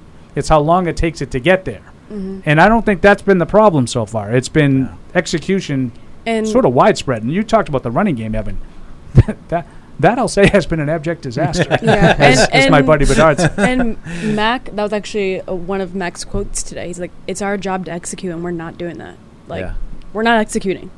It, it's like they could give us all the plays in the world, but like if we're not executing it, if we're not doing our job, then of course it's gonna not gonna work. Yeah, I, and I, I liked Evan's point just about we haven't seen any of like the situational football where you're going down the field and Bill's putting the ball here and then all right and then boom boom boom. I mean, you haven't seen any of that. Mm-mm. I think that's a, that's a great point. But I think it begs the question though, you know, you're supposed to tailor this offense right to Mac. Like, isn't this supposed to be playing to his strengths? Isn't this supposed to be doing what he does best? Like, should there be this much of an adjustment period when you're supposed to be tacking into what he does best? That's you know that's the Yeah. question. Yeah, and I like a lot of the elements of what they're trying to do because I think the main goal of it is to try to get some of these faster playmakers or good ball carriers that they do have into space more often, which I think is a good goal to have. But you start to talk about the Shanahan tree and the McVay coaching staff or, or wherever you want to go with it and look at the quarterbacks that those coaches have targeted now that they have some consistency in their program. It's Trey Lance, it's Matthew Stafford, it's Zach Wilson with the Jets. These are athletic, big armed, you know, high arm talent level quarterbacks. These are not, you know, the guys that win with accuracy, with good, uh, you know, mechanics and and with good reads and and timing and things like that above the ears, like like Mac does. This is all about physical tools, and, and there's a reason why.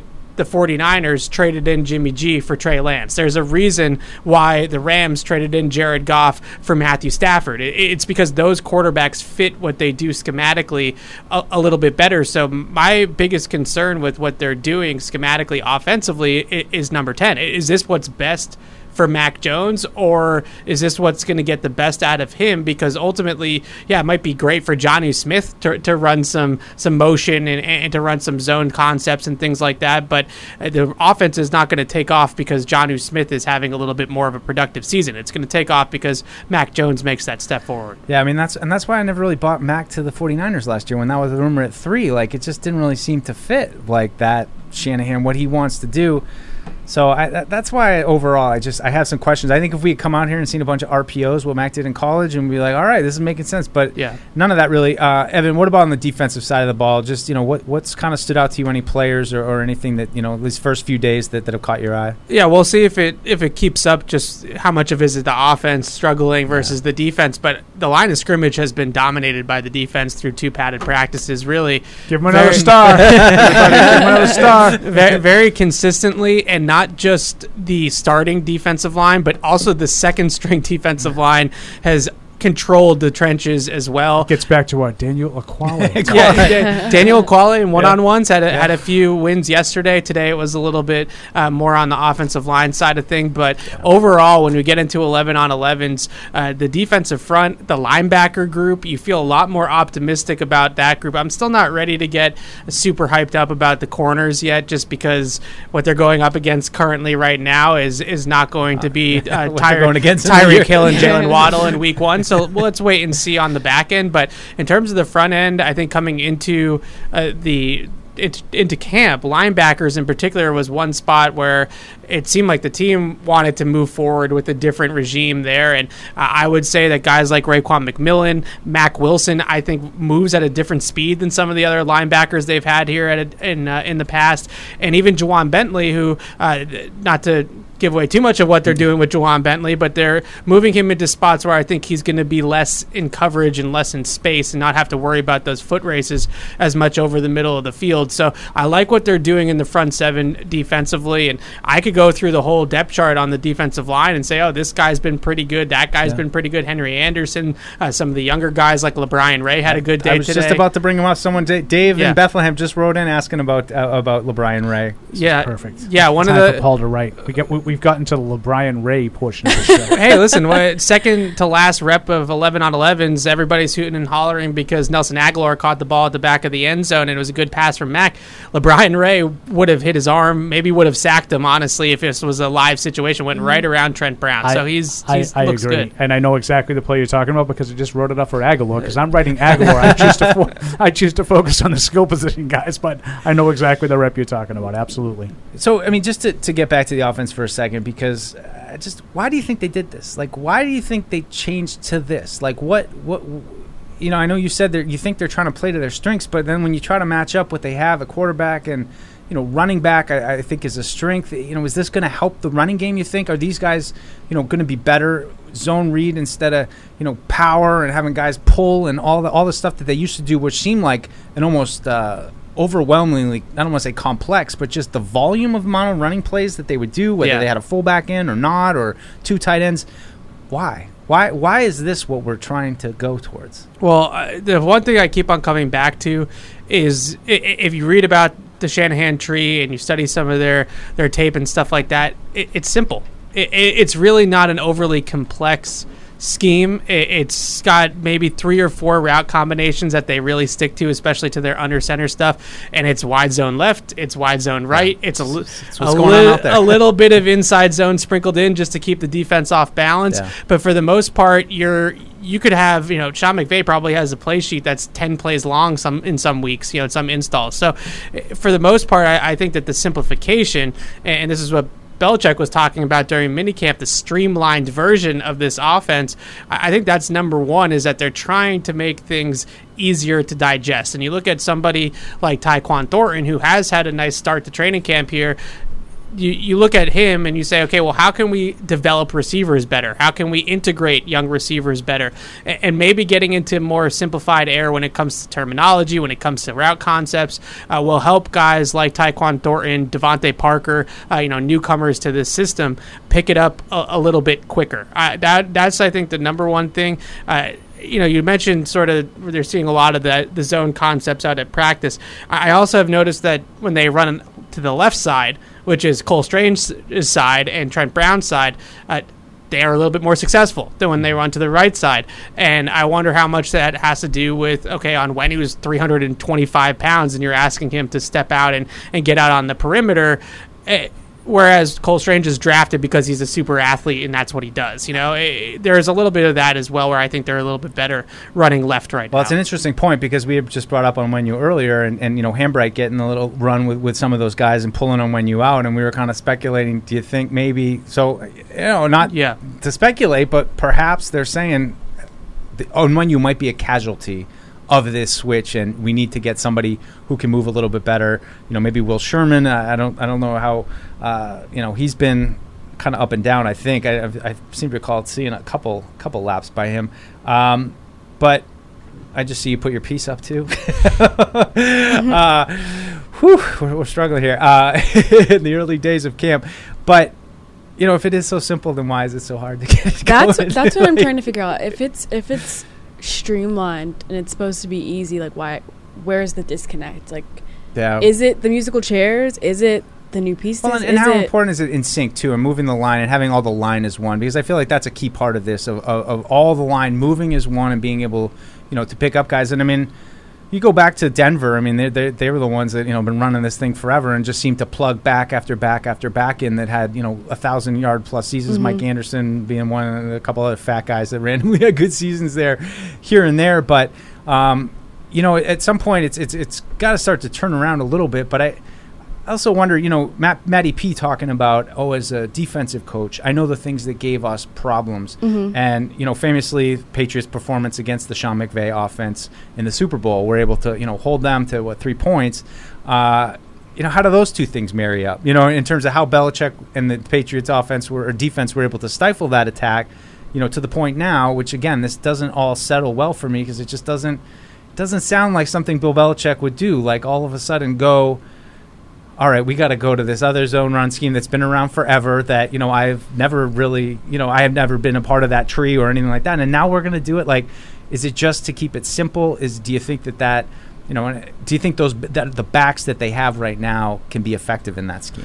Well, I think the main thing to answer your question is up front. There's a lot of breakdowns that are going on right now, and I mean, I was charting 11 on 11s in passing drills for the most part at the end there, and I wrote down three or four times unblocked defender right through mm-hmm. the line, right, and that is not about physical breakdowns, right? It's not like Cole Strange or Trent Brown or David Andrews just can't block the guy uh, lined up across from. him. That's going to happen. You know, I- I- Miscommunication? right? It's miscommunication. I, I wrote in my piece, you know, Matthew Judon, he, he got around Trent Brown on one play. He's a Pro Bowler. Like he's going to get around people sometimes, right? That's going to happen. Christian Barmore is a game wrecker. He's going to wreck the game every once in a while. But the problem is, is when you write, you know, 94 unblocked off the left side, bats a pass down. That's Henry Anderson. Ja'Whaun Bentley off the left side again, unblocked right to the quarterback. And then Matt goes and he runs around and acts like he scored a touchdown when Ja'Whaun Bentley was going to light him up. The crowd's like applauding. Yeah, yeah, the crowd thinks Go, Matt, go. Biggest crowd reaction of the day was the sack. I wrote it about. yeah, yeah, you know th- those. and they had no idea that it was a sack. right, those types of plays. A big thing with this outside zone running game is those interior combination blocks where you have to work up to the second level. That's a dance, right? You, the rhythm of it. It's it's a real rhythmic thing where the running backs and the combo blocks need to sync up so that the back is cutting exactly when the combo block is coming off, and Timing. those types of things. And the timing needs to be down. So we saw today Raekwon McMillan shoot the gap, and he just got through for a tackle for loss on Damien Harris uh, Oh, almost that one. instantly. Yeah. And I those are the. Uh-huh. types of plays that the communication, not seeing it through the same set of eyes. And Max said it after practice. We got to put it up on the board. We got to watch the play, and we got to say to ourselves, "All right, this guy came through unblocked. What do we do about it?" And those are some of the problem-solving things that I think they're doing probably right now as, as we sit here and record the podcast. I'm what do you? just Oh, go ahead, Samara. I just I'm I'm I just keep going back to the like math conversation and just like calculus is the same. Like the same. And so if three people are are teaching the same offense, you can teach it differently. So that's where I'm like Can I have a question? I- I- yeah, I'm just- uh, in the back, I'm- Paul? I'm- Okay. I'm it's been an hour and 18 minutes, and I haven't really mentioned the, you know the, the offensive coordinator situation. And uh, I, I personally think, and Freddie and I have, have bickered about this because that's what Fred and I do. We bicker, but I wonder, to your point, Yeah. Tamara, if this whole quote unquote change, streamlining, whatever you want to call Mhm. it, was because they don't have anybody to implement what they were doing. Mhm. You know, Josh McDaniels has been around forever, and all of the coaches that were really a part of that system have never coached that system. And I know Matt Patricia has been around for a long time, but the vast majority of his experience has been on defense. Joe Judge, special teams. So those were your two best options, and you decided to do it. I still think that's the reason why we saw Ivan Fears here every day in the spring, is because he was here for one reason and one reason only, and that was to help acclimate those two guys, Judge and Patricia, into some of the Patriots' offensive concepts. That's why I don't think this is just a widespread, hey, take that old playbook, Evan, throw it away, and here's the new one we're going to do. I think it is a streamlining. Right, right. I don't think it's a complete overhaul. I think they're trying to do some things differently that maybe Judge and Patricia do have some background in to make it easier for them. And I do think part of it was is for Mac because I do think Mac, like like Evan talked about with the the spread, you know, getting in the in the shotgun, maybe doing some RPO stuff, some you know some things that are he was a little bit more comfortable with, admittedly with dynamic athletes all around him at Alabama that he does not have now. But that might be part of it too. But I feel like if if Josh McDaniels were still here, I don't think we'd be talking about we need to, to, to streamline this no. to, for Mhm. Mac and the rest of them. Yeah. I think this was for the coaches. Yeah, that that was sort of what I was getting at when I said it's simplified. I I, I don't think it's simplified necessarily for the players, especially not for Mac Jones, because I think that he's got a great grasp of football and, and could probably do just about anything. When I was watching practice today and watching guys come through unblocked and things like that, all I could think about was where the heck is Dante Scarnecchia, and can we just like get him in here for a couple weeks through the rest of training camp because I could see Scar just ripping an- them You a know, new one right now That's if another he good saw point the that I'm going to pick at now for the next month. Maybe if your offensive coordinator didn't have to coach the offensive line, you'd be able to keep the defensive lineman out of the back. I know he's happy in uh, retirement and, and he deserves to retire. And I, I don't, back. I don't actually want him to come back because he's done enough for this organization. No, he's not coming back. But I, I mean, that was the one thought that crossed my mind for sure during practice today. Was just like, man, if if Scar saw the the schemes that they were running and how Yeah. they were running them, I mean, it must drive him crazy that they're not pulling guards and having fullbacks anymore. Like that's he's old school, right? And and this Yeah. type of stuff that they're doing now, I, I think would really. He would be like, "What are we doing, Bill?" I'll tell you one Like, thing, no. knock on wood, but you know we're talking about we got to figure out how to get the offense on track six days into camp. you look, you look on, on Twitter around the league, guys are getting like Tim Patrick for Broncos carted off the field Oh. during today's practice. Ryan Jensen, the oh, you know Pro Bowl center for the Bucks, looks like he's going to be out long term. Jordan Poyer, you know, All Pro What- safety what happened to him? for Buffalo. Last play of practice, left uh, getting an MRI on his elbow. Looked like a serious injury.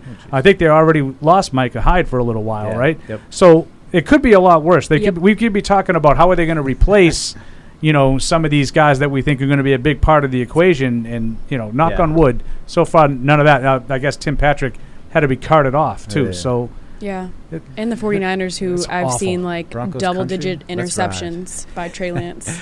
Uh, well, that, you know, the question that pops into my my mind Yeah, though is, no. and, and and Fred Fred says this all the time. You know, last year teams said the Patriots were easy to defend. Is simplifying your offense going to make it harder to defend, or easier to execute for you, and therefore harder to defend? You know, it's like, well, Well- if everybody knows what you're I- doing now, that, does that make it harder? Ev, this is another one that I bicker with Fred on. But the reason you're easy to defend is because you don't have dynamic players. Like I don't Yeah. care what your system is, because the only reason why they ever made plays last year to me is when they completely tricked the opponent.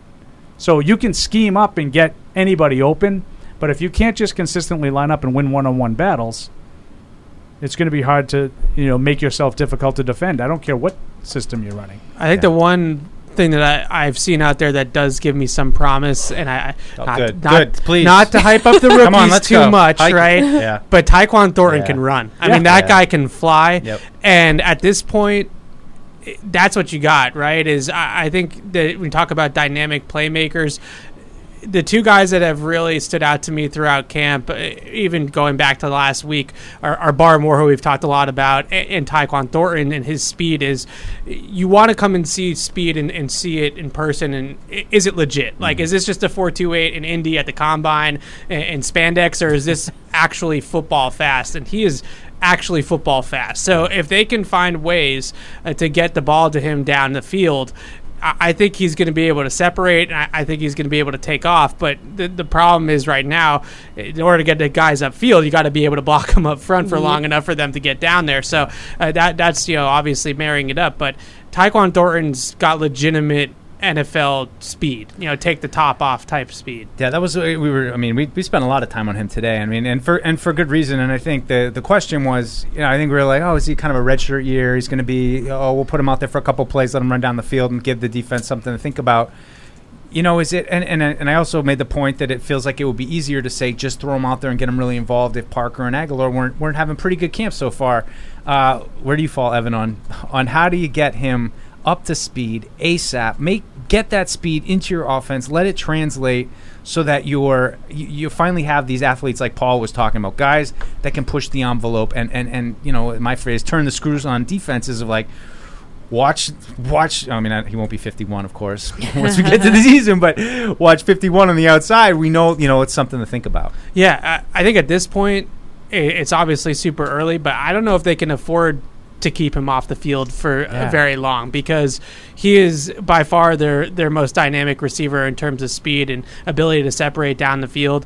He's got a different level of it than like Nelson Agholor does, who's also really fast. So I, I think you look at some of the things that I, I hope that they do with him.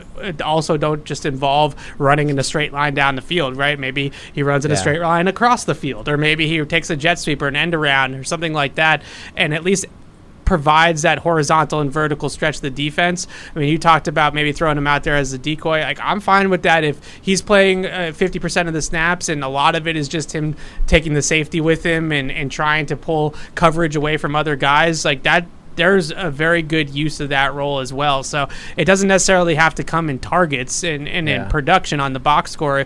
If he's just out there, I think his speed just affects the way the defense has to play you. Now they just got to figure out ways to fill in the intermediate level with the other guys, and all of a sudden you got some space to work with. Which over the last couple of years, I that is a big part of what they're trying to do. Is everything seemed like it was happening in a phone booth, whether it was the running game or it was the passing game. You're talking about like a 20 yard box that everything is going on again uh, offensively, and, and maybe somebody like Tyquan Thornton or even Agholor today hit a hit a throw down the field. Uh, DeVante Parker the other day had one down the left sideline, so maybe they can stretch the field a little bit more this year, but. Tyquan's speed, you have to put the safety over the top or have, respect the deep post or something like that That's with him why on I think field. they have to find a way to get him active right away and give him some Bethel Johnson like chances. And Yeah. hope that he makes a couple of catches because that will make every defensive coordinator take him into account the rest of the way. Yeah, and I, I mean, I've, I've been impressed. I mean, they haven't just been running him outside too. They've been running him out of the slot plenty. He's caught some passes over the middle. Sometimes he's almost gotten lit up a little. bit. Yeah, I don't need like, any of that. Whoa, whoa, whoa, I whoa! think- whoa. doesn't need Guys, I think he'll- I think he'll break. You know, I like, think he'll uh, break if you try to Yeah. use him like Deion Branch. I don't need that, but it's at least encouraging to think about, you know, just the potential. I mean, everybody thinks about out wide receiver going deep, but you know, I think having that, you know, seam stretcher, not that you know that that, that that's max strength, but it still gives you something else uh, to think about. Yeah, born dis- quiet so far. Quiet so far. We've seen him flash a few times, maybe more in the non-padded practices in the red zone and stuff like that. But I think Thornton in the slot, you know, he's not going to be Julian Edelman. He's not going to be Wes Welker, but you get that vertical slot element, which if you look at Max Alabama tape, him and DeVonta Smith, John Metchie, I mean, that's where he lived, right? Slot fades, uh, things, uh, deep crossing routes or over routes, like things like that were his bread and butter at Alabama. And that seems like where Tyquan could really thrive. I- I'm okay with him not running the juke series over the middle and, and getting lit up by 240 pound linebackers, but you get him up the field. I, I think you can have some elements of that. But it's been a little bit of a quiet camp for, for Kendrick Bourne, at least since the, the pads came on. He's kind of a gamer, though, so I, I wonder if maybe year he's kind felt of like a quiet practice player in general. Uh, Jakobi Meyers has flashed a few times here and there with the stuff underneath and, and things like that. So maybe he can be that guy again who can kind of just move the chains with Agholor and, and Thornton and Parker working over the top, and obviously have the tight end. So they got plenty of options. It's just putting it all together that seems to be Yeah. the problem right now. Making it more than the, the sum of the parts. Uh, let's jump to the phones. We got Dan from Virginia Michigan. Hey, Dan, what's going on? Hey guys, first off, uh, I just want to say a big welcome to Evan, NSA. It's great to see you on the uh, Greatest Patriots podcast. I know who this is. Thank you very There much. are- Thank you. there are rankings. I know everyone's the rankings say that you're third, but there are rankings and there are reality. so uh, you know we all know the PU reigns. Um, with regards to camp and Belichick's um, tendency to draft uh, unorthodox players and put them in places we weren't expecting. Do you think when you, when you're evaluating Patriots camps that you have to eva- that you evaluate the context, like who the players are playing with, um, and who they're being talked to by the coaches and so forth, more than people watching other teams going through training camp- camps, or is that just you think it's part of the course?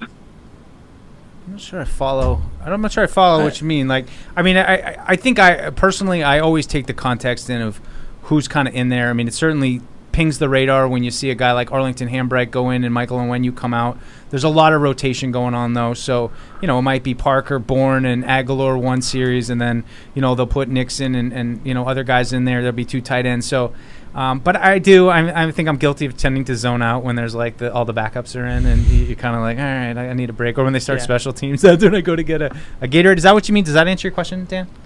Yeah, kind of. I'm, I'm talking more about how you know there are guys that we've seen drafted over the years, and we've had great expectations for, and look forward to seeing them. And then we see somebody, some other player, actually get on the field more, play with the ones, um, have more have more showtime. And so it, it just seems like the the sheer talent uh, of a player isn't necessarily what Bill's looking at as much as uh, perhaps might be looked at on other teams. Yeah, well, I mean, I think I think the example we had of of Hambright and Onwenu, like maybe Onwenu, although a great fit for uh, you know a power run scheme, you know maybe he's not a great fit for this. So that like you know I, I, I you can see some of that some of that jiggering, and, and especially on the defensive side of the ball too, where it's. I just think they have the ability to go small and fast now, and you know I don't know how effective it's going to be, but you know between Uche and Mack Wilson and Barmore and even Ekuale we mentioned, who's kind of shown some upfield toughness and, and some ability to, to get after it a little bit. Like, I just think they have a bunch of options. I don't know how it's going to all come come together. I think about like the the 2009 2010 defenses where it was like wholesale changes where it's like if it's a rundown we got these whole 11 guys and then you know not maybe not 11 but you know 8 9 guys it's that's how many guys you have to change out so uh, we'll see it's just like the offense it's about finding the combination that that all starts to click and I think they've got some options but but they haven't quite started to click yet Thank you, Dan. Appreciate the call. Uh, I think we're going to take a brief break here at uh, 1.30 as we've gone an hour and a half, and uh, we need to get get, get, get a break, man. quick break in, Where's the pizza? pay man? some pay some uh, pay some bills, and and eat some food. Oh, all right. We're going to hold off on the break for just a minute. Oh. Uh, I think the this For this gives me deja vu of when. Fred tried to go to break and then I think the no pizza break. man's on. We'll, we'll, we'll do it live. We'll do it live. Well, apparently, pizza time's in demand here today at uh, training camp, uh, Patriots training camp. But uh, let's see. Let's check in with Alex. So first, I want to check in with you about off the field right now. A little, little. Uh, we had Okay. some great stuff yesterday about about Bill Russell. I thought. I mean, a, a legend who had come up on the show a couple of weeks ago randomly, and I was like, he's just a living legend. And um, of course, his uh, you know his legacy and everything he did. Um, for Boston, for African American athletes, I mean, just you know, he, he, he's on, on the Hall of or the Mount Rushmore of Boston sports. Um, you know, what did you take away yesterday from from some of the players, Slater, McCourty, talking yeah, about Bill Slater and Russell? McCourty spoke really extensively about how Bill Russell was just a guy that they kind of looked up to. Mhm. You hear about growing up, and then that they've kind of modeled their off the field behavior after in terms of what both of them are doing in the community community using their platforms and I mean a guy like Bill Russell, Muhammad Ali, they kind of m- laid out the blueprint for using your platform to incite the change you want to see in the world, right? So I'm clearly Matthew Slater and McCourty were good students of Bill Russell and really great, insightful comments from both of them just about his lasting impact, really extending really far beyond basketball and even Mhm. the city of Boston. Yeah, I liked how I think it was Slater who said, you know, I wouldn't be here today if it wasn't for Bill Russell. Yeah. And so I was just like thinking about that and thinking about like like how much power was in that statement. I was just like, that's actually a really good point. It's true. Like- I mean, looking back to when th- the Celtics were the first team to draft a black player, the first team to field an all black starting five. Bill Russell was their first ever, I think, in all of North American professional sports, the first black head coach. So, really paving the way and, and dealing with a lot of crap here in Boston Mhm. and not letting it get him down and kind of rising above it. Yeah, well, huge, huge loss. Plenty of tributes everywhere. Alex wrote up a, a really nice piece yesterday of, of you know everything the guys had to say. Um, you know, it's just it's Boston sports. It's uh, you know the teams are, are all separate teams, but it does Mhm. still feel like there's a through line of, of, of sports fans here that you know, especially growing up, not even being the biggest basketball fan, but just you know n- knowing what what Bill Russell meant to the town. I mean, he just like towered over this city. Even growing up, when I was like in the thick of Larry Bird and Dennis Johnson and Robert Parish, and you know those teams of the '80s, but uh, but a sad loss, and, and certainly he'll his his legacy will will live on here uh, forever. What else we got here before the food runs in? Anybody? Anybody got anything comes here? Matt. Oh, here comes Matt. All right. Some what a perfect a, time. A kid had probably the best like fifth birthday in the history of fifth birthdays. Oh, Mac Jones. with Mac, yeah. And I was like, I don't remember what I did for my fifth birthday, but, for this, this It is wasn't pretty- that. it was pretty cool meeting Max. So uh, we're gonna take a quick break, eat some food, pay some bills, and uh, we'll be right back after this. Want to get into the game? Get coached up at Dean College. Equipped with exclusive academic partnerships featuring the Patriots, Revolution, Providence Bruins, summer baseball, and more, our classrooms are set up for success by learning directly from the pros. Dean College has programs in communications, sports management, business, and marketing with unprecedented hands on experiences. Our students take what they learn in the classroom and put it right to work in the marketplace. At Dean College, our students don't just play games, we run them. Visit us at dean.edu. There's no season better than football season. And there's no better place to get in on all of the action than with DraftKings, the official daily fantasy sports partner of the New England Patriots. To add to the thrill, DraftKings has millions of dollars in prizes up for grabs every week. So head to the app now and check it out. If you haven't tried it yet, fantasy football is easy to play. Just pick nine players, stay under the salary cap, and pile up points for yards, touchdowns, receptions, and so much more. There's no better way to put your football knowledge to the test than to compete for a shot at $1 million in total prizes. Download the DraftKings app now and use promo code PATS to get a shot at millions of dollars in total prizes every week. That's promo code PATS to get a shot at millions of dollars in total prizes every week, only at DraftKings. Eligibility restrictions apply. See DraftKings.com for details. In sports, if you think joy only happens after you win, think again. Look at the world's most successful athletes like Serena Williams, Brooks Koepka, and Alex Morgan. They don't spend all their days grinding away. They take time to enjoy themselves, like getting together with friends over a Michelob Ultra, because they know that happiness is the key to winning, and that joy is the whole game, not just the end game. Michelob Ultra. 95 calories, 2.6 grams of carbs. It's only worth it if you enjoy it. Enjoy responsibly. AB Michelob Ultra Light Beer, St. Louis, Missouri. How did Verizon build the fastest 5G in the world? We started by building it right with 5G ultra wideband. Then we gave it massive capacity and near zero lag. And it's not just fast, it's 25 times faster than today's 4G networks. This is 5G built right from the network more people rely on, only on Verizon. 5G ultra wideband available only in parts of select cities. Global claim based on Opensignal independent analysis. 25 times analysis by Ookla Speedtest Intelligence data Q2 2020.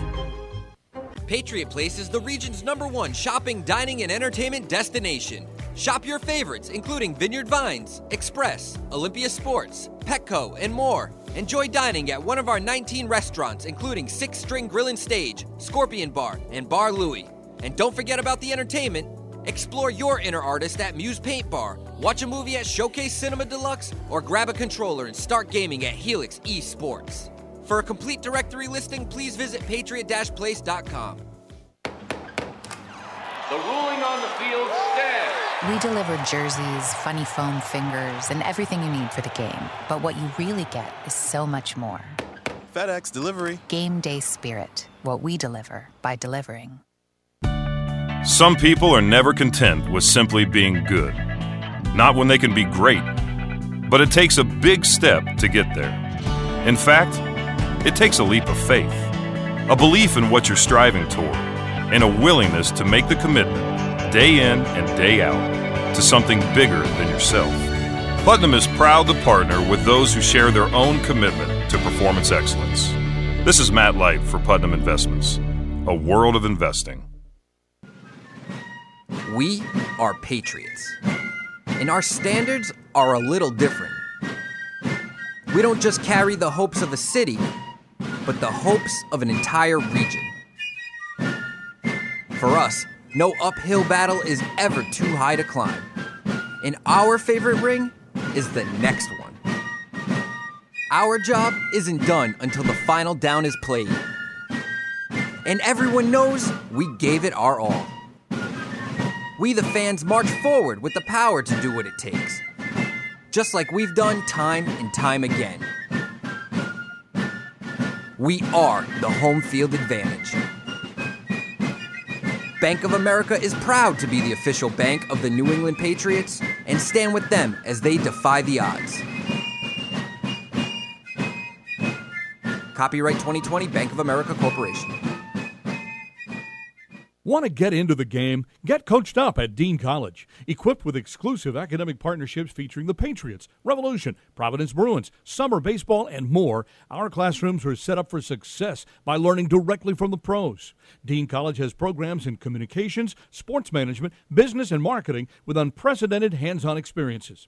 Our students take what they learn in the classroom and put it right to work in the marketplace. At Dean College, our students don't just play games, we run them. Visit us at dean.edu. There's no season better than football season. And there's no better place to get in on all of the action than with DraftKings, the official daily fantasy sports partner of the New England Patriots. To add to the thrill, DraftKings has millions of dollars in prizes up for grabs every week. So head to the app now and check it out. If you haven't tried it yet, fantasy football is easy to play. Just pick nine players, stay under the salary cap, and pile up points for yards, touchdowns, receptions, and so much more. There's no better way to put your football knowledge to the test than to compete for a shot at $1 million in total prizes. Download the DraftKings app now and use promo code PATS to get a shot at millions of dollars in total prizes every week. That's promo code PATS to get a shot at millions of dollars in total prizes every week, only at DraftKings. Eligibility restrictions apply. See DraftKings.com for details. In sports, if you think joy only happens after you win, think again. Look at the world's most successful athletes like Serena Williams, Brooks Koepka, and Alex Morgan. They don't spend all their days grinding away. They take time to enjoy themselves, like getting together with friends over a Michelob Ultra, because they know that happiness is the key to winning, and that joy is the whole game, not just the end game. Michelob Ultra. 95 calories, 2.6 grams of carbs. It's only worth it if you enjoy it. Enjoy responsibly. AB Michelob Ultra Light Beer, St. Louis, Missouri. How did Verizon build the fastest 5G in the world? We started by building it right with 5G ultra wideband. Then we gave it massive capacity and near zero lag. And it's not just fast, it's 25 times faster than today's 4G networks. This is 5G built right from the network more people rely on, only on Verizon. 5G ultra wideband available only in parts of select cities. Global claim based on Opensignal independent analysis. 25 times analysis by Ookla Speed Test Intelligence data Q2 2020. Patriot Place is the region's number one shopping, dining, and entertainment destination. Shop your favorites, including Vineyard Vines, Express, Olympia Sports, Petco, and more. Enjoy dining at one of our 19 restaurants, including Six String Grill and Stage, Scorpion Bar, and Bar Louie. And don't forget about the entertainment. Explore your inner artist at Muse Paint Bar, watch a movie at Showcase Cinema de Lux, or grab a controller and start gaming at Helix Esports. For a complete directory listing, please visit patriot-place.com. And now, great moments in history. Go to the Ace Ticket Hotline. Rogers in Foxborough. Hey, Roger. Hey guys, first of all, I think you need to let Megan talk more. You guys bickering in the background. She's the best you have on that show right now. Okay. Well, listen. Oh, another sucker. Oh. My God. Her head's going to be bigger There- than there's Andy's. no, there's pretty no soon. muzzle on Megan. She can talk anytime she wants. So I heard that uh, Dontrell Hickman is retiring. Uh, does that mean we have a chance for Danny Etling to be a legitimate receiver on this team? Yeah, I don't know about the retiring thing, but Dontrell Inman looks lost in, in the first three days of practice. He was late I can to tell you. right? He didn't. He was late to camp, and now he's not out here. It doesn't feel like a guy who. could- Dontrell Inman wasn't late. He to was not camp. late to camp. No. Oh, there were reports that he was not going to show up on time, and then he did. But he I was. believe there were. Oh, uh, he was. He was not- here. He was. He was. Yes. But he was here. And then you Yes. shut your mouth and let the lady speak. Wow. You can continue to make stuff up, but he's been the first guy on the field the first three days. No, but I know what you're and then you talking can call him late if you want, but that's okay. But he, you can come without information reports- and just be a smart. Bleep. It's too many- All right. Yeah, thank- you're right. Thanks, Roger. I'm sorry. You're right, Roger. Roger You're bringing right. it. That's another great moment from I still don't get how you guys didn't realize that was Andy. Yeah. We were outside. There was a lot of noise. Yeah. Well, we got another special guest. Plus, I in think now. I'm the only one that didn't know. We're not saying another special guest, Mr. Uh, Fred Kirsch. Hi, thanks for having me. Welcome to the show, Fred. He's checking in. He got some free time to uh, weigh in. And uh, what, what do you think, Fred, of what you've been hearing so far? No, so I was listening, and I it's it was a real good conversation, um, especially when you know you guys were talking about why why are they making this offensive change? You know, we've established that they are making the change. There's no doubt about it. Players are saying they have. You know, you're you're seeing it for yourselves with your own eyes. It's different. Why are they doing it? And I think you know Evans' answer could be the most simple answer because they want to simplify it. And you know, maybe Bill said, you know, we lost four guys to Las Vegas, and it's not like the offense has been great the last three years, you know. Um, and maybe Bill said, you know what, it's time for a fresh start. You know, it's not like Mac is going to be losing, uh, you know, that much by changing it now in his second year. So this is our opportunity with new offensive coaches um, to to just start on a on a fresh and maybe he thinks this is what's best, you know, for the talent that he has. I mean- but but it, it's a I think it's a valid question. Why why the change? Why the wholesale change? I mean, I think there is something to be said for just doing what we do and not overthinking it and just trying to line up and be out physical or out athleticism, if that's even a thing. You know, just to line up instead of having to be so creative and clever and all the different variations and stuff, just line up and, and run the ball. But but when do you start to push the like concern button? Like I, I know we're well, all trying I mean, not to push it Kamara right had now, a good point. Okay, so if this is supposed to be a simpler offense, why does it look so disjointed? you know, it doesn't look simple. You know, but it just could be just something new, and Yeah. everyone's just trying Yeah. to figure it out. And, you and- know, but, and, but I mean, I think that speaks too to the point of like, is Mac not comfortable right now? Like, is Mac not sure what they're doing? Like, is it simpler, but it's not clicking for him yet, or, you know, what what is that? Like, I just. I just go back to the core of it. It has to be about Mac Jones, and he has. if he's not comfortable and he doesn't look like he likes it, then then what are we doing here? What are we doing? You know? Well, I mean, in the practices that I saw, like I didn't see today or yesterday, so I can't speak to what you guys. But the ones that I saw, it wasn't just the running game that looked disjointed. I mean, they weren't completing passes. You know, both he and Zappe were, you know, pulling the ball down and extending plays. Y- you know, that wasn't how the play was supposed to go. Um, so it's not just the running game that hasn't looked good so far. Well, let's uh, let's jump over to the phones uh, right now and go to Mark in Bolton. Mark, you're on. Hey guys, I, I originally I originally was going to talk to you about the uh, sort of like like some bubble players that that I think are going to make it, but this this Brady Dolphins infraction has really sort of caught me off guard.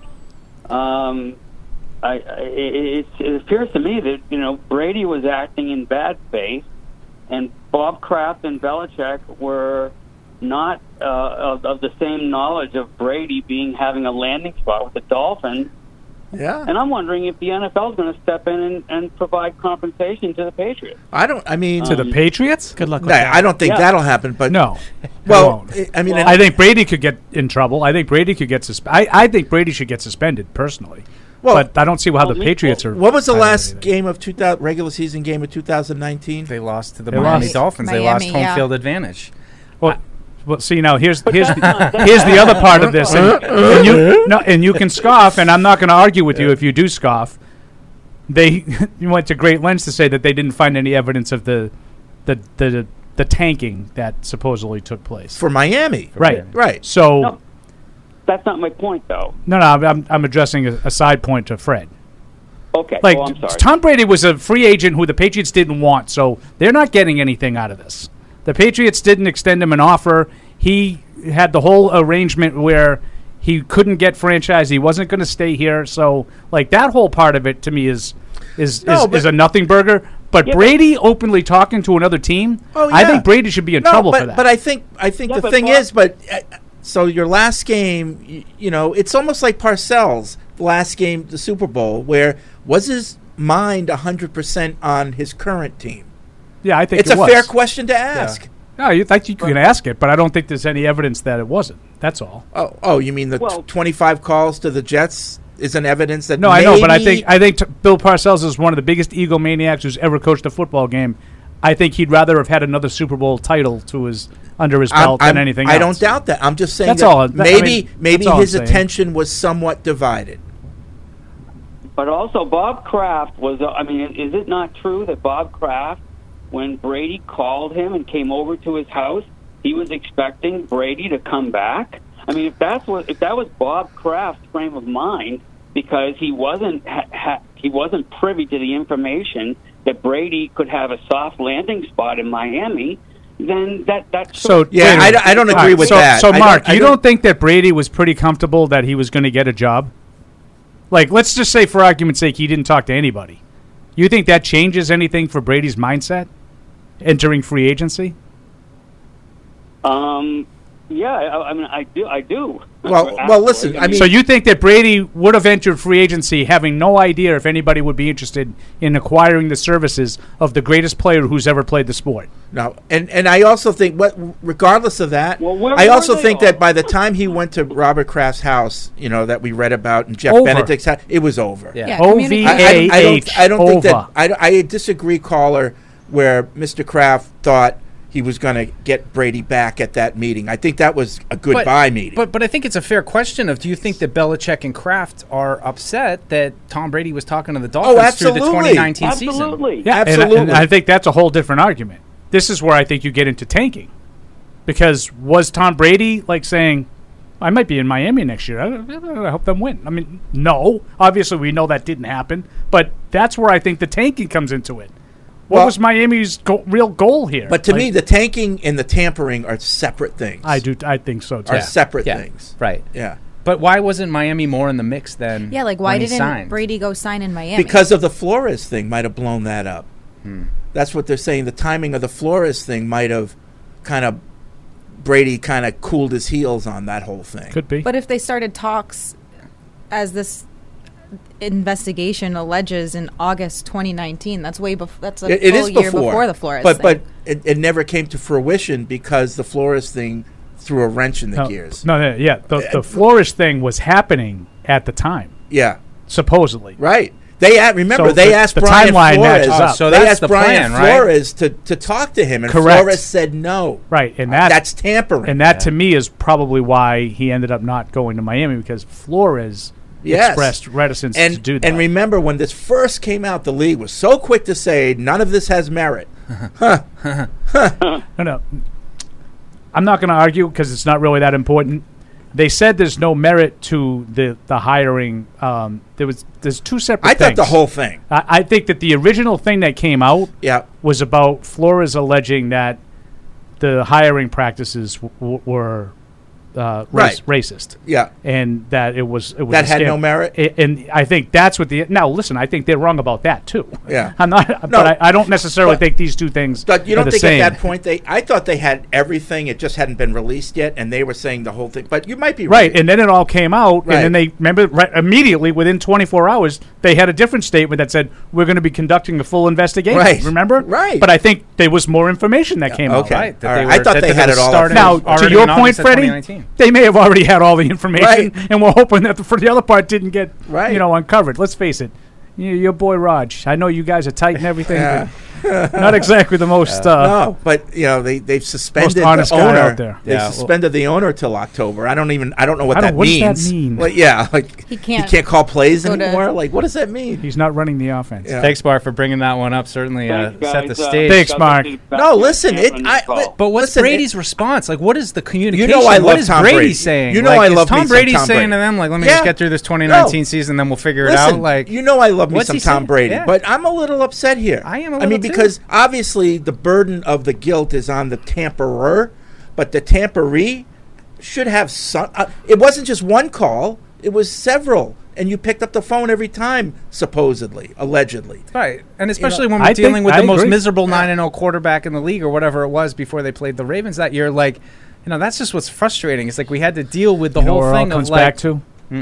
Mike was right Mike- all along. Mike couldn't right. wait to get rid of the Right. greatest I knew he was quarterback talking in to the history. How do you feel now? Listen, he had it. He had it first. Listen, you know, like the the the the draw of being a part owner of an NFL team. I mean, okay, that, I'd listen to that too. You'd but still have the juice. You, should wait until you're a free agent. You know. Yeah. yeah. Well, I, I'm curious what else uh, what else comes out about it because I mean, how did they? I'm sure they didn't just get the Miami side of things, right? Like, I mean, they must have gotten what the communications were to, to some extent. So, You I'm knew gonna have to something was process. And then also, on, how are the Saints like involved with Sean Payton retiring and like would he have Were retired tam- from the Saints? Had They had a whole, because the whole they plan had a was whole for circus going in Payton to Au- in. August of 2019. Apparently, Yeah. that's when they started to put their plan into place of how they were going to get Tom Brady and. But Sean that didn't have anything to do with Sean Payton. No, man. not yet. no, It was- Brian Flores had just gotten hired. So before he ever coached a game, you your, your plan was to have Sean Payton. After training camp, like, nah. That tampering took place this year. Just covering the team in 2019 with, with Brady, though, the most, the happiest he was was after that Titans game. Honestly, like he, he was Relief? absolutely relieved that that season was over. I mean, every single post game press conference, win or lose, the the misery on his face was palpable. I mean, you could just feel it in the room. I remember in particular, they beat the Eagles in Philadelphia, and the offense that played terribly. That was the one he looked like his dog just died. Yeah, in the but press but he. I have never seen anybody that upset after. A I get the offense didn't play well. They you know Brady Right, didn't but you're play 8-0. well, but, Yeah. but you know. You, still won the game, and usually the mantra around here is, "Well, we'll fix it, we'll correct it, but at, least we got the win. At least we can hang our hat on that." But he was not in for those types of things in 2019, and when he got up there at after the Titans game, uh, now it was my first experience because I was lucky enough to be on the beat start on 2018 when they won the Super Bowl. So I'd never seen them lose a playoff game from this angle, and I thought he was going to be dejected. I thought he was going to be devastated when he got up there at the podium. He he looked relieved. He looked like it's like this is over I can move on. You know, I, just a real almost happy and, Yeah. and satisfied with the end. And you wonder, you wonder how deep it goes, how really when the first contact was. You know, right? Like it's been going on, yeah, for a while, and That's why I think Brady. I agree with you, Fred. I think Brady should at least get fined or something. It has come out that there's going to be no punishment against Tom Brady. ESPN's reporting that, Yeah, that right like now, I don't so. really understand that. I guess the league feels we've had enough of trying to punish Tom Brady. Maybe. I, I, I, I know it is kind of a, a rel- You know, maybe Yeah. he maybe he was uh, just trying to ignore the person, trying to c- constantly reach out to him and get in touch with him. He just, you know, maybe he wasn't Just- responding. well, you might have been letting the air out of the conversation. Stop I calling me on this line. Don't you know they have this line? Call me on the other line. No- Okay. nobody, nobody caught what I just said. No. I said Brady might have been trying to just let the air out of the conversation. Oh, I see what you did there. That's uh, that was now, now we can make the flake gauge. all right. Well, listen, I mean, right. you know, It's all on the Miami is the new New England. We, Well, we we're- gotta- we're good now. I tell you what, though, I mean, Patriots fans should be pretty fired up for these Dolphins games now. Not to mention they've beaten you, whatever it is, like four of the last five times they've played you. Uh, Tua seems to have your number. They got Tyreek Hill now, but but now this nonsense comes up. So you know, eh, maybe Patriots can finally How, play do- the victim how do you think the suspension of uh, Stephen Ross will, you know, affect their early games? Yeah. Zero point zero. right. Stephen Ross Interesting to out. see how that unfolds. But, but the loss of a first and a third round pick, they're not in the same year, but Yeah. it's that's significant. That's a, yeah, Don't they that's have a bunch of that's and a loss. and a million and a half dollars. But that's know. a lot. First and a Yeah. third round pick. Those that, Yeah. that's, that's a lot. I mean, I, you could say it's light, but like to me, the tanking thing is what I'm like. If if there's some evidence that they tanked, I'm telling you, Stephen Ross needs to lose the team. Oh, that's that's a Yeah. whole different thing. And and uh, apparently they didn't find any evidence That's of what they tanking. Say. They Yeah. say uh, we're winding things down here. Let's uh, let's grab Bill from Oklahoma real quick. Bill is uh, last call. Oh, Bill, we were trying to get you in, and you just called in, but you didn't. All right, well, Last sorry. call for alcohol. Well, you know, just to go back on that, just I know we're running out of time, but on the tanking, they asked him to do it, Flores, and he said no. So they didn't actually ever tank. They just asked him to tank, and he said no. Apparently, according to Flores. So you don't think that if they could prove that Stephen Ross requested that his coach lose on purpose, that he should lose his team? Because I do. Yeah. No, I- Whether or not Flores followed through with it, Right. to me, is irrelevant. Yeah. No, you're right. You can't have a guy You're who right. owns a team who's forcing his employees to try to lose. I don't think you can do that. The only thing I can think of is they have evidence of other teams, and, and Ross has evidence of other teams, and the, and said, "Listen, if you take me down for this, I'm I'm going public with everything I know. Um, the, all the dirt's coming out. You know." Luckily, karma got them because they drafted the wrong quarterback. So at the Yeah. end of the day, it, what does it really matter? You know, I'd like to hear from Flores though. Like, when did Flores first realize, like, know that they were going after Brady, and you know how? I mean, I know that the next off season he was involved in that, but was he aware of it that they were while he was already coaching, reaching out? Like, I don't know. I, I, I think it that definitely raises some more questions, and the news breaks right as we're coming on here, so you can't really dive into it yet. Uh, do you- one last question here from Jack. Uh, how much of the offensive line problems are related to the fact that David Andrews has been out early in camp, and the substitute centers may not be properly calling the blocking scheme? Yeah, but Andrews has been out there He's- plenty, though. Yeah, yeah. Like, it- he's but been how part- it is- It's new to him too. It is. A, it is. Does seem to be a a Mike point problem. Not to get too caught up in the minutia, but this is not like I was saying earlier that it- Trent Brown misses the block or Isaiah Wynn misses a block. This is they are not configuring it correctly to make sure they're getting hat on a hat, which is a communication and uh, really uh, something that I think is more easily worked out on the whiteboard or on in the film room maybe than maybe even out on the field in some reg- respects at least. I, I don't know. I mean, you might say that, Evan, but like, there's, you know, you mentioned earlier. I was listening. You know, the rhythm of it. You know, and and to me, you have to just do it. You can look at it on the whiteboard, but until you're out there moving and seeing the defenses and you know actually doing it, it would be hard to like. Okay, I should get that guy. You know, instead Yeah. of I. You know, now I've got a guy trailing me. I pass him up because the guy Yeah. behind me has him. You That know, trust. yeah, That it- trust. Yeah, like all being on the same page, and you mentioned that also, Evan. So to me, th- you just got to. It's repetition at this point. Reps, Yeah. reps, Yeah. reps. You, know, you talk to a lot of coaches that run this system. We might, if this is truly the way that they're going, the system might not actually be good until 2023. You know, it could take a whole season Yeah. of repping this wide zone system until it really takes hold for you. We so should, you we should get. We should try to like get that. Joe Gibbs on the phone. Yeah, yeah. You know, he's retired, right? Yeah, sure. He'd come on. But it was Still his alive. offense, right? Or he was the all Yeah, line. Alex Gibbs was, uh, Alex I Gibbs. Alex Gibbs, Alex yeah. Gibbs. Yeah. Yeah. Kind We should interview him about the, you know, intricacies of this type of uh, running game. Yeah, well, hey, it's two o'clock, two hours. We uh, we did it, guys. We uh, try to get you caught up on training camp. So that'll do it for this edition of Patriots Unfiltered. We will be back Thursday, same bat time, same bat channel, twelve to two. Uh, same thing for next week, same shows Tuesday, Thursday, and then we'll be back live shows during joint practices with the Carolina Panthers in two weeks. So that'll do it for Tuesday's show. We'll see you on Thursday. Thank you for downloading this podcast. Subscribe on Apple, Google Play, and everywhere else you listen. Like the show? Please rate and review us. Listener comments and ratings help keep us high in the podcast rankings so new listeners can find us. Be sure to check patriots.com for more news and more podcasts.